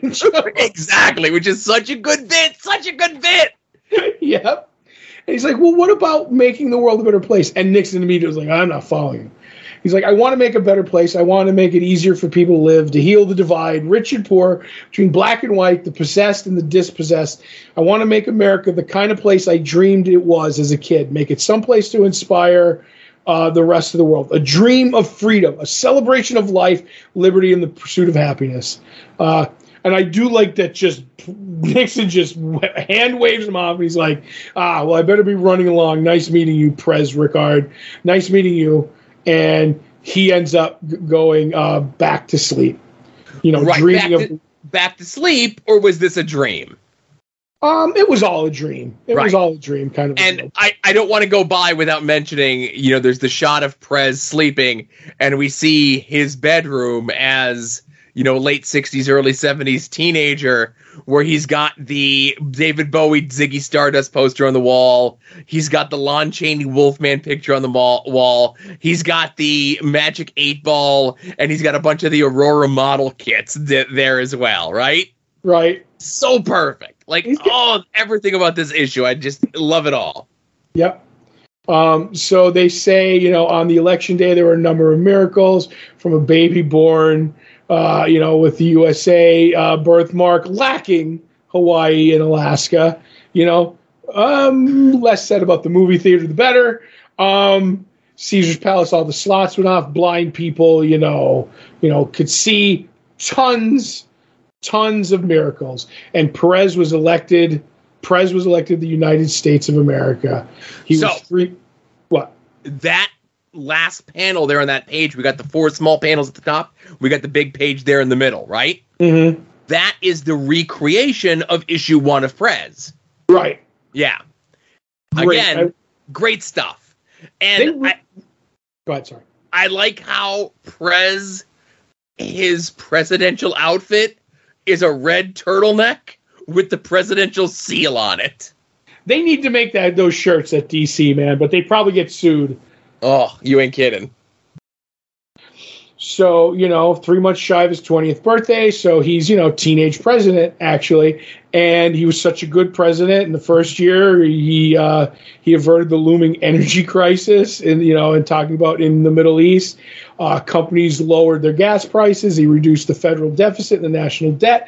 He even hosted Saturday Night Live, garnering the highest ratings of the you know to date and appearing in, in, a number of sketches with the not ready for primetime players. I hope he drank some bass from the Bass-O-Matic, Joe. Um, and this this thing like changed John Belushi in this world. John Belushi lived, and he's like, you know, here like this guy changed my life. He's like, he looked, you know, he's at his peak. He's eight working 18 hours a day, and the free world depends on him, and he's clean. That was scary, uh, and that kind of uh, you know changed the way he looked at things. Um, so Prez kind of was like, well, you know, now on to the arms race. He's like, you know what? We have enough to destroy the world over. Over. So my thing is, I'm going to stop making any more new nuclear weapons or biological. It's as simple as that. I'm going to figure out how to get the ones, get rid of the ones we have. And a question at this time would have been, what about the Russians? Like the Russians have their own problems. And 19, you know, into the 90s kind of a deal. It did, they did like in this this story. So I kind of like that.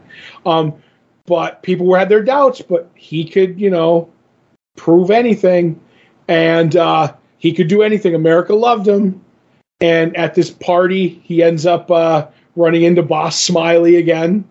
And he's, uh, hey, did pretty good. I made a start. He's like, a start. So you plan on running again? He's like, He's like, yep. He's like, I'm certainly going to run again. Um, and he says, I've looked into you. I've had all my, you know, FBI, CIA, everybody. Nobody knows, you know, you don't exist. No records, no birth date, nothing but rumors. He's like, that should be the way it is. And he's like, you know, it might not be healthy for you to run again. He's like, are you threatening me? I could be threatened by a man who doesn't exist, and he kind of like disappears into this like ghostly, smiley face. Um, you know that November, I like the Democrats fielded an 18 year old football player, and the Republicans an aging movie actor. He wins again in a landslide, and he's like, should be easier. I finally got the hang of it. Um, and that's when he starts seeing his high school sweetheart on a semi regular basis. Uh, and everything was a storybook uh, romance until we get that whole like uh, Ronald Reagan thing, and somebody takes an assassination attempt out on him and ends up killing her instead of Prez. And we find out that sh- the person who did it was named, uh, who killed Kathy, was not, you know, was was, kind of crazy, but wasn't in love with. Who was he in love with in, when he shot Reagan? Uh, Jodie Foster. Jodie Foster. Well, she's in love with Joe. You'll never believe the greatest comic book boxer of all time, Ted Grant Wildcat, which blows my mind at this point that he's still Neil Gaiman's still putting superhero references in this book. Right. And Um, I, we got a little ahead of ourselves, and I just want to touch back real quick. Oh, I'm sorry. Um, it wasn't in the book, and I couldn't find a, a clever, a clear enough uh, annotation for it. So, um, where Boss Smiley comes and confronts Prez at the party, right? Mhm. All of the people at the party are all famous people from the '60s and '70s who sh- died, but in this world because of Prez Rickard lived. Oh, okay. That's Like- interesting. It's very clear. So very clearly, one is uh, uh, Martin Luther King, right? right. One an older fi- Marilyn Monroe, I would say. Yeah, so I couldn't find the full annotations on it, but if you go and you check out those panels, um, you you'll for sure see that like a lot of the you know people of note lived in this world. Mm-hmm. And I, uh, so the, this woman kills in, you know, Wildcat for the love of Wildcat because she never answered his letters, but, you know, he doesn't know I existed. Now he knows. And there's the bit where, you know, uh, Prez goes and talks to Ted Grant. He's like, it's not your fault with no ill will. Um, and even though uh, he offered her clemency, she still went to the electric chair. Um, but this was when Prez was seen uh, less and less, and we kind of see his his mother. Uh, I don't know if that was his mother. I know in the comic, the original comic, he made his mother vice president. Um, but she's like talking, and he's just uh, not hearing a word, and he goes off, and he starts watching TV. And once again, is it a dream? He goes in, and Boss Smiley starts talking to him.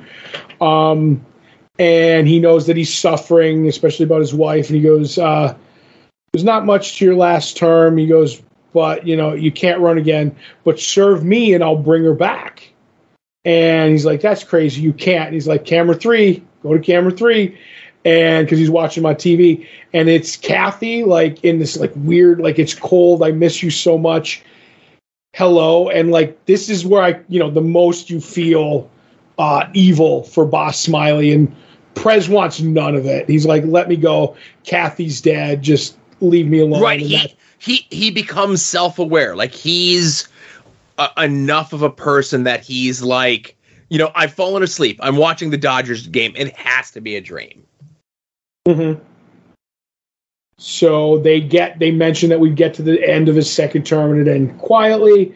A bunch of people like were trying to change the law so he could run a third time, maybe even make him president for life. And he was like, "Nope, uh, that that's never going to happen."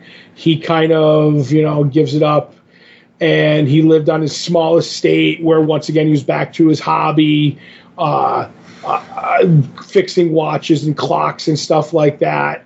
Um, and he had d- just declined all invitations. Um, and this is a cool shot, especially where Ted Grant's getting drunk in the bar. And he's like, things were no longer golden in America.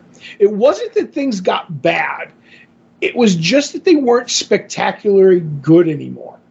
And uh, that that is a great way of like especially when you get older and i feel that's what this is kind of about like prez being a teenager and growing up kind of a thing. And that's kind of the way like you look at life that, you know, olden days were good, uh, but they didn't get bad. They just aren't good as good anymore. I don't know. That just that's something that always always uh, stuck with me. And all the people who offered him, like, hey, could you come and be on this and assist me and, and advise me? And he's like, no, let me put it to you this way. There's a uh, White House has a tiger skin rug, you know, uh, the Teddy Roosevelt shot. He's like, every day people with, you know, much power, world leaders walk over that rug. He goes, now, do you think that tiger would rather be dead and in the seat of power or alive and walking the jungle of India? And he's like, they all said alive. And he goes, and so would I. So I'm not going to kind of do any of this.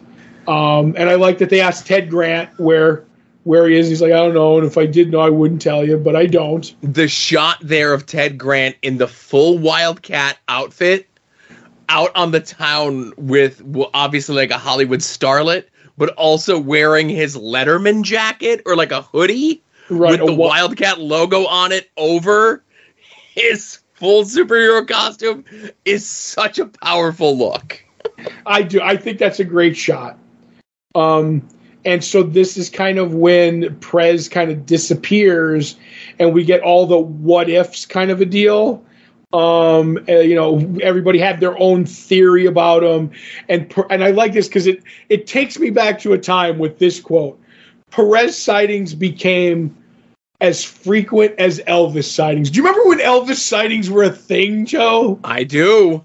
so that makes me uh you know a, a thing and then one day basically prez died and they Well, have all I would be remiss to mention they're like uh, Weekly World News uh, concluded that Elvis and Prez were working together as a crime fighting duo, Mhm. which is a book I need to read. but he ends up dying and there's all these legends of of how he died you know from the new president had him killed to the woman who assassinated kathy came back as a zombie um uh you know he was uh, breaking in uh, during a holdup in a bakery to feed starving children. Um, at one point, it was believed that he went back to his house where the clocks were, and the Secret Service didn't recognize him, and they shot him. Doesn't matter. It it mattered little how he died. It's just the world knew that he was dead. Flags flew at half mast. They wore the you know the black armbands with his logo. Um, kind of a deal. The world just you know knew, but then it continued on its way. And this is when the Asian gentleman says, you know, it's a matter of what comes next is hearsay, and this is what I believe happened. And that's, you know, Prez is dead and he meets death. And I like uh, Mike Allred's version of death. Very, ve- every version of death is very cute, Joe, and I'm fine with that. I'm shocked that this version of death, this art style, Mike Allred specifically, of death does not get used more often. I think it's because people in the mainstream find Mike Allred's art too quirky. Ah, Like, let, let me like just of like the death, Mike Dringenberg, uh, Kelly Jones. They are more like I don't want to look, but like illustrated. This, his is more cartoony, and I think it's a harder sell to put on merchandise. okay. That's my opinion. That's all. Um, so she says like, oh, he meets her. And he's like, have we met? It's like once, which is taken back to when destruction, and and then they talk about that uh, you meet death when you're born and when you die. And he's like, so she says, I met you, but you don't remember. Um, and he's gonna take him. He's like, well, what happens? to me? it depends on who you are, you know. Um, he's like, uh, and you you you whether you learn or not what happens. Is like but you you're a special case. So how do you mean? There's somebody who wants to talk to you. And he's like hmm the watchmaker. She's like watchmaker? He's like yeah something they told me at school. If you find a watch in the desert you don't assume it was spontaneously created. You figured someone made it. If there's a watch there's a watchmaker. And if the watch is stopped you try to repair it repair it. And she's like eh, i don't think this guy made made the watch. He just runs the local franchise. You'll find out. Let's go. Um, good luck. Uh, I can't help but thinking maybe out of And she's like, uh, never mind, you'll find out. So he goes and he goes through the pearly gates, and it's Boss Smiley, but this is like in a big white suit, and it's not the creepy uh, smiling face. It's the the smiling face symbol that we all know. Um, and he's like, uh, "Well done, faithful servant." He's like, "I never worked for you." He's like, "Of course you work for me." Um, and you know, and he basically says, uh, "You're kind of Mayan now. You're gonna. Is there anything in here that I'm miss skipping over that you kind of want to hit?" No. Right. So he goes, "You're going to sit at my right hand, um, and be m- my, like my assistant." He's like, "He's like, ah, I don't think so." Uh, he's like, "I think I'm going to go." He mentions other worlds, and he goes, "I think I'm going to go to these other Americas, and I'm going to try to, you know, uh, th- if there's other Americas, there's worlds of deserts filled with broken watches, and uh, uh, and there must be a world out there that needs me to fix them." It's like you ain't going anywhere.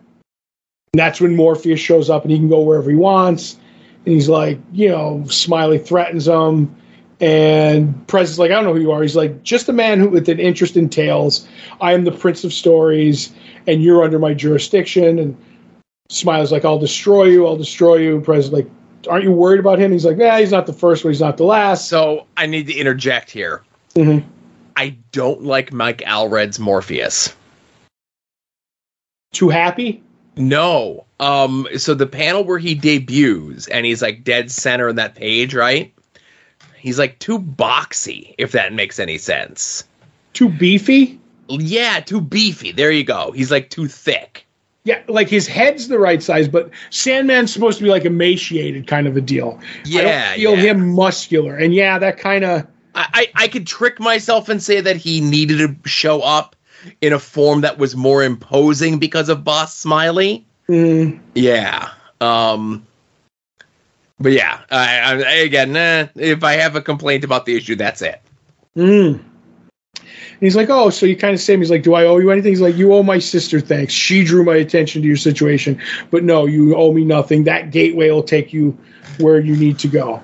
Um, and he's like, "Thank you." And he's like, "You know what, sir?" He's like, "He's like, I don't remember my wa- my father, but I remember his huge pocket watch and you know and how it worked and everything. I was, and when he died, he left it to me when I was four. It didn't work though, and this is why he took the book out in the library and learned how to do it.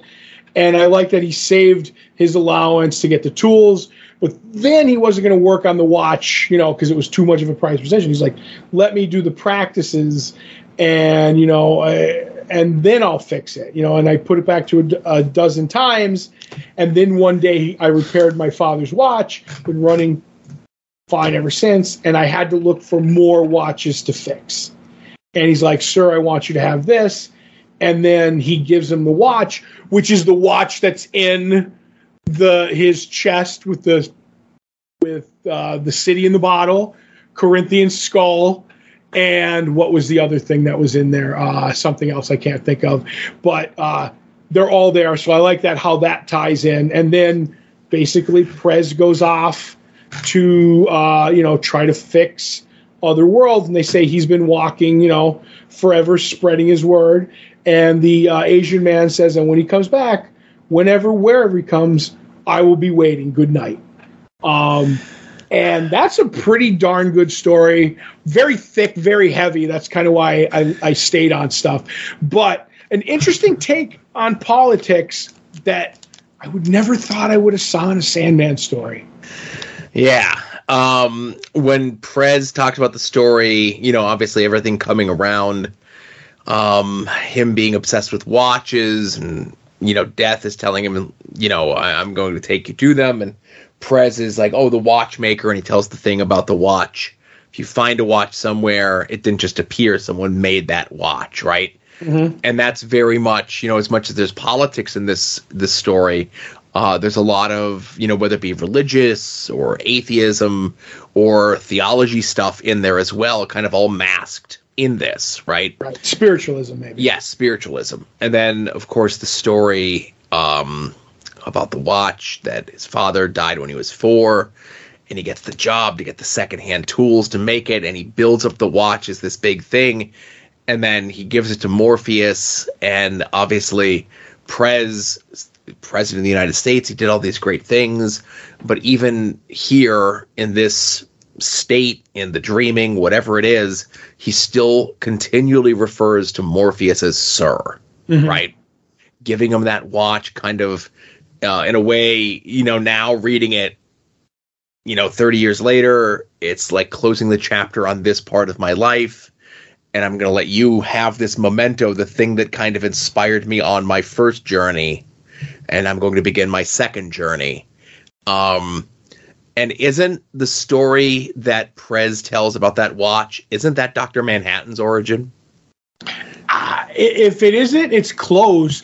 Dr. Manhattan's origin was more of, uh, I forget what his name was. His name was definitely John. Was his father was a watchmaker, and he made him train to be a watchmaker. And there's that bit where he has all the bits on the on the the piece of uh, felt because that's the way a watchmaker does it. Don't know if you know this because my grandfather collected watches and he knew watchmakers as long as you a watchmaker didn't know how to didn't need to memorize how a watch went together. He would take it apart and then he would lay the parts down in order. And it didn't matter. You just went from left to right left to right left to right like a like a page.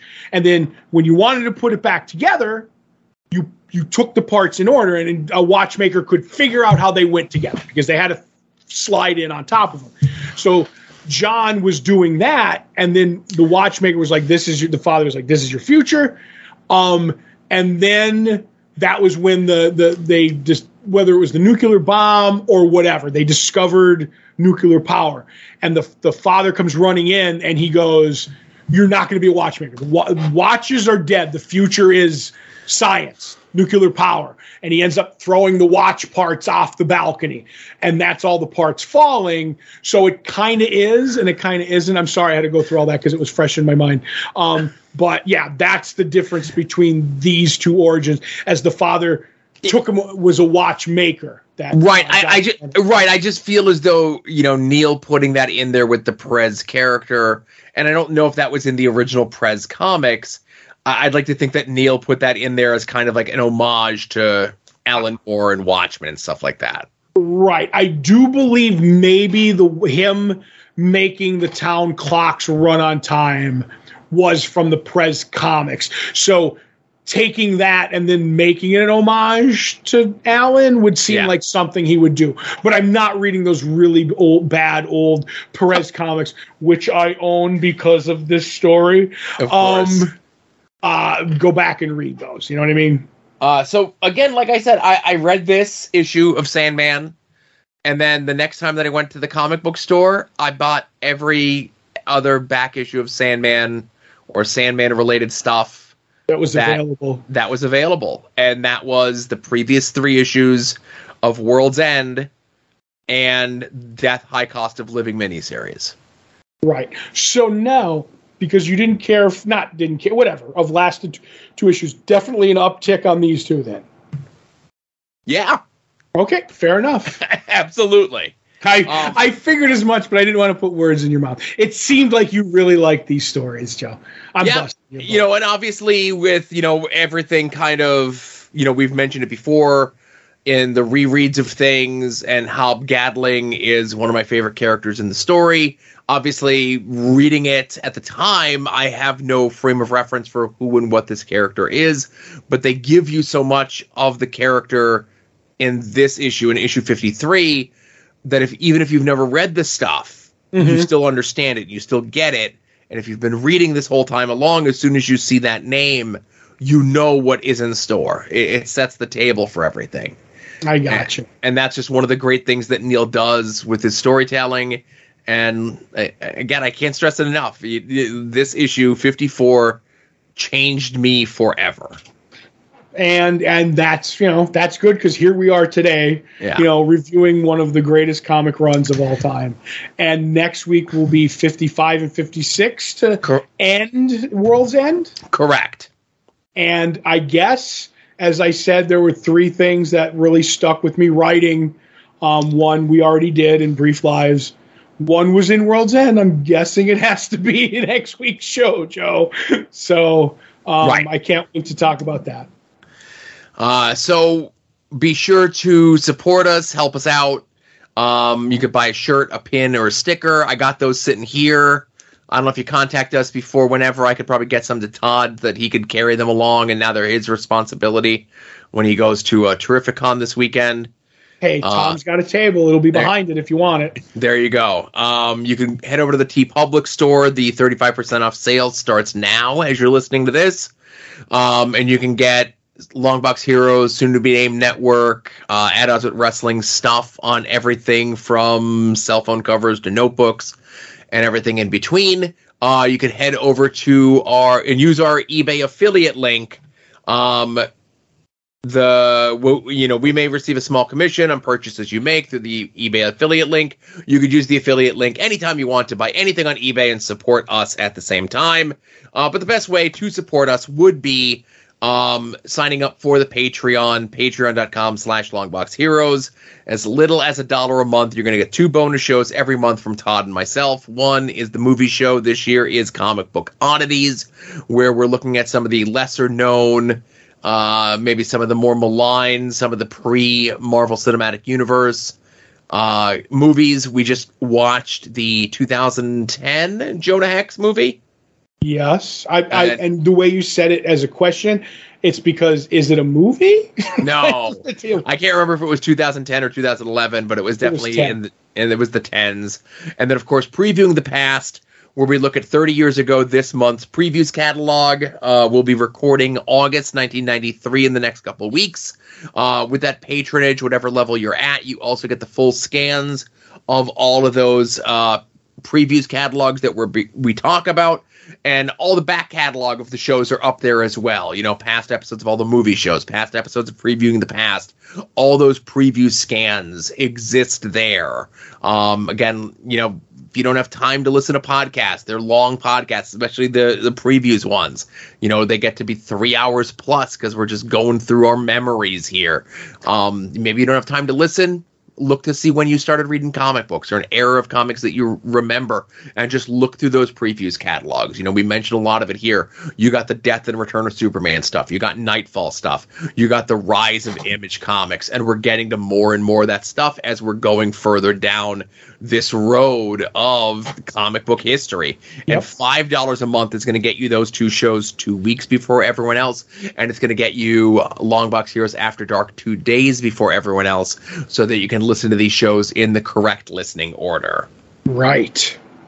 And I guess at this point, last but not least, is discussion of the penultimate episode of Secret Invasion. Yes, and I didn't get to mention in the beginning a totally uncinematic length of Secret Invasion. Yeah, so like I said, they didn't say cinematic length, but like all the preview stuff and the the tra- like the trailers and the YouTube and the write ups, uh, where it just said the cinematic finale, and I'm like, ooh, does that mean like big things happen? Does that mean that this is where all the budget is? Or does it mean it's going to be extra long episodes? It was not an extra long episode. It was just a regular sized episode, right? Right. And I don't I don't think it lives up to the the statement regardless. I'm not mm-hmm. saying it was a bad episode. We'll get there. But I think that was like you saying that to me made me ha- I don't know had expectations in my head that definitely I don't think this episode is going to meet. Right.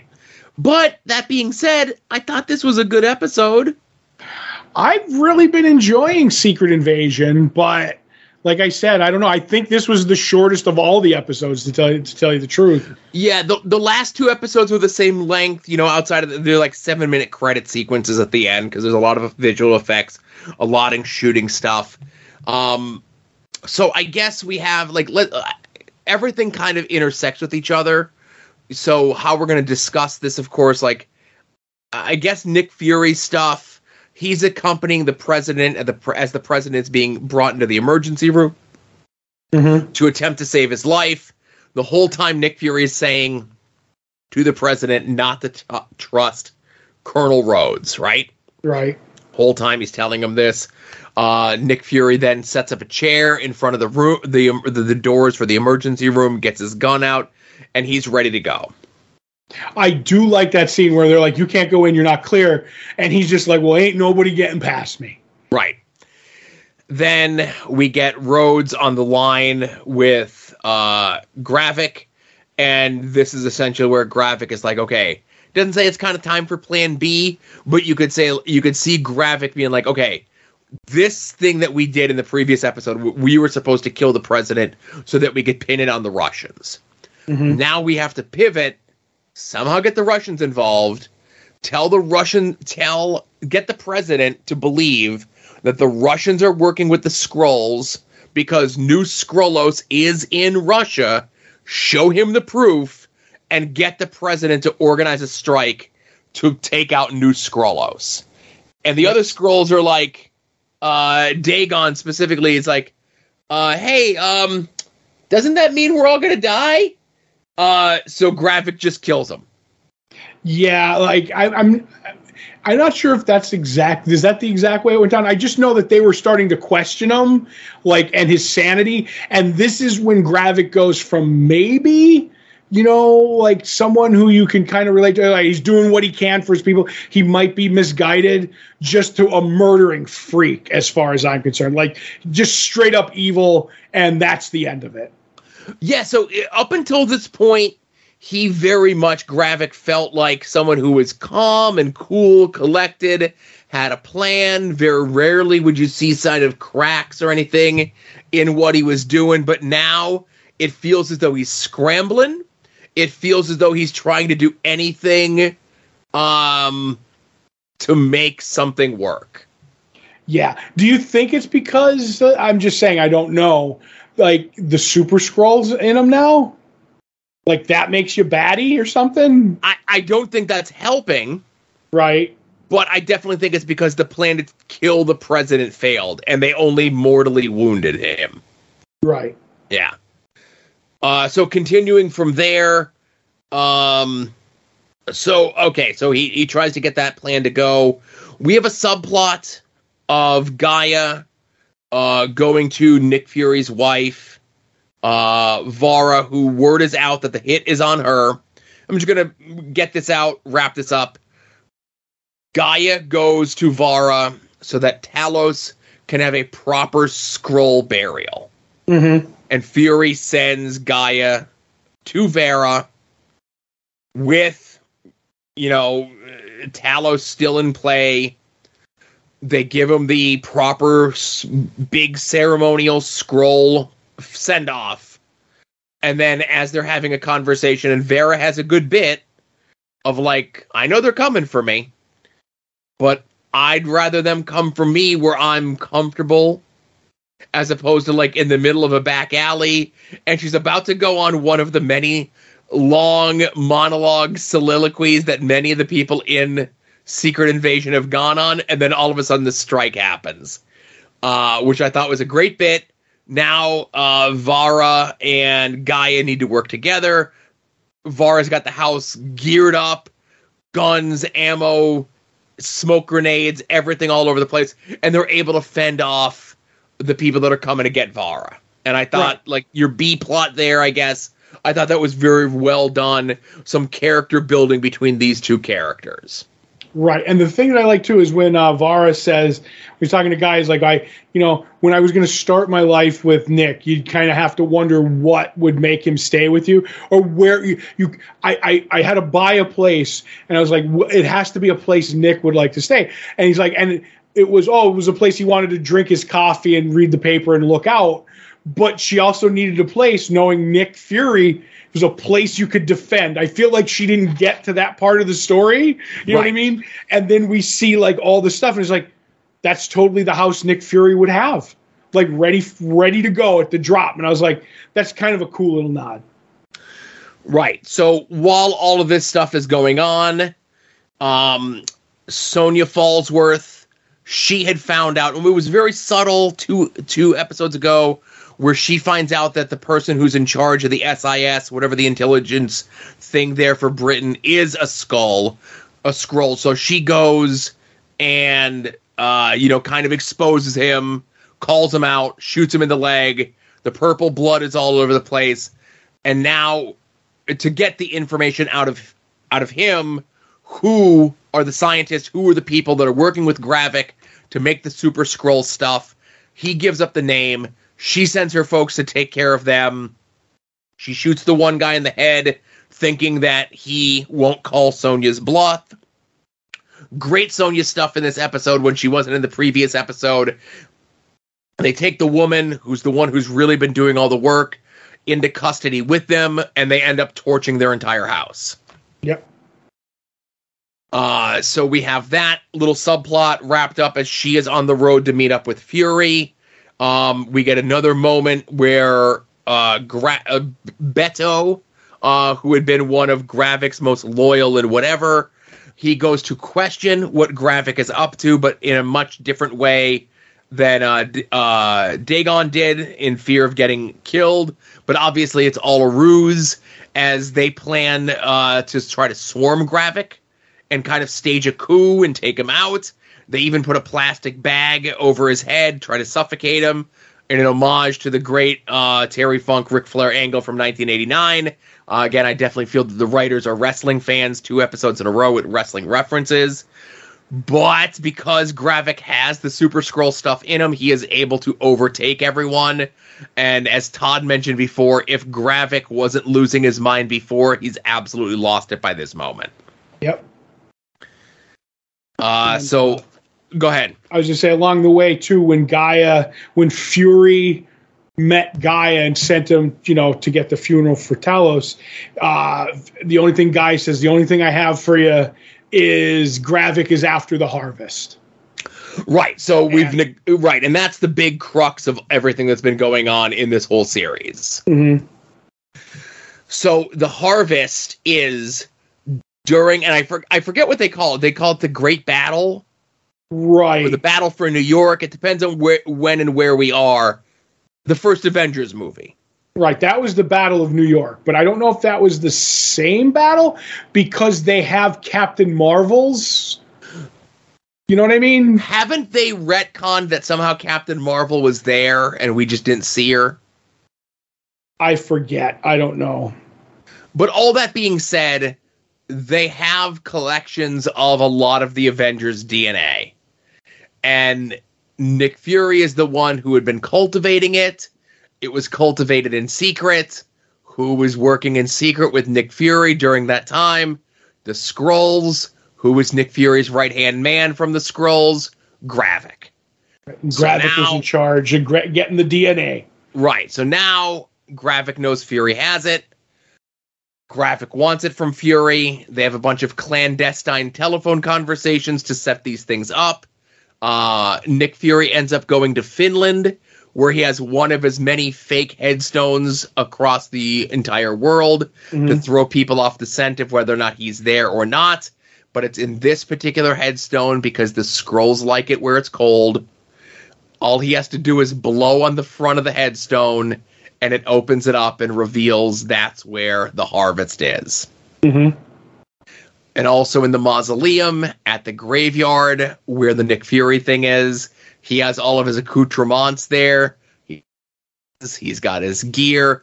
I thought it was funny that he had set up there a different eye patch and a different coat and a different little skull cap to wear. Well, you got to have them everywhere, Joe. You got to have them Well- everywhere. What was wrong with the ones that he was already wearing? These, well, I don't think he had he had no eye patch on, did he? He just had the glasses. Well, again, so he gets the new eye patch, but he definitely got a different coat and a different hat. Yeah, but those he, th- those were broken down Nick Fury clothes. Oh, This is pre- Nick in his prime leather jacket, you know, skull cap, eye patch. This is everything that kind of establishes what he looked like when he was doing, you know, the good stuff. So, except for the skull cap. Yeah, didn't he have a skull cap at one point during? Well, either way, it don't matter. No. But uh, yeah, and oh, what was there was one more thing that I wanted to bring up and I forgot because I'm all over the place. But uh, what did he has to bring it to get uh, Gravik the the thing, or he's gonna make sure. Well, he's going to go confront Gravik. Yeah. Right, right. And, uh, you know, everything's been set up for, like, the big moment. We got the big finale coming up, you know? I'm, right. Yep. I, I'm invested. It's only six episodes. I thought it's been very good. Um, you know, I don't see a lot of people discussing the show online, and the far and few between people I do say that they don't like it all that much, and that's okay. I'll, I'm going to keep watching. I, I really like it. Right. Um, and by the way, it was the Battle for Earth, and I don't know which one that was. Mhm. Not the Battle of New York. So I'm like Yeah. kind of looking that up. But anyway, Okay. Anyway, I've been enjoying the show. It's all been building to this, and uh, I'm excited to see how they uh, how that Nick Fury gets out of this one. Yep. And just for the record, the the Battle of Earth was after they attacked the Avengers compound. The whole thing with Cap having the shield and Thor's hammer, and then all the portals open, and it's everybody. So it's everybody at that point. So it's Endgame. Yes, everybody bled a little on the battlefield. He said. Gotcha. Sorry, that just it's those uh, loose ends that make me upset. No, listen, I talked before, but we got to close up these uh, these loose ends. Yep. And I think that's everything, Joe. The, yes. Uh, so thanks everyone for bearing with us, hanging in there.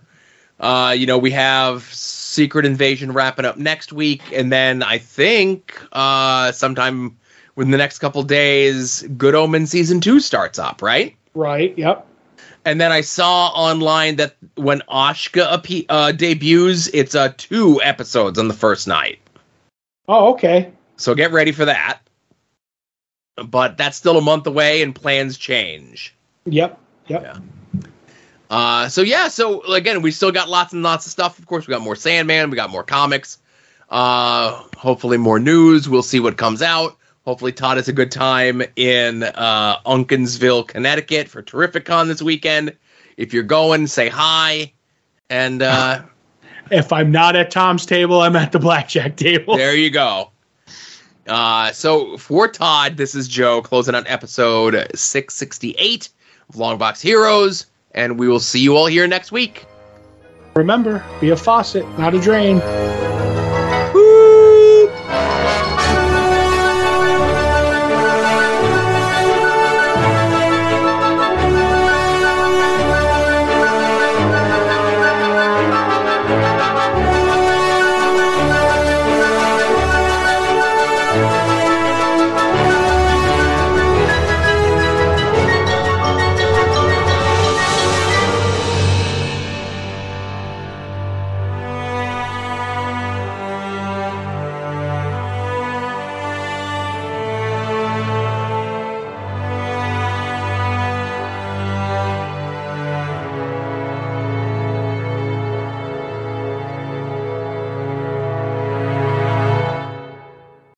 You're listening to the soon to be named network, the Lamborghini of podcast networks. The Rob is a long box hero. The Rob is a long box hero. He gives us five five stars.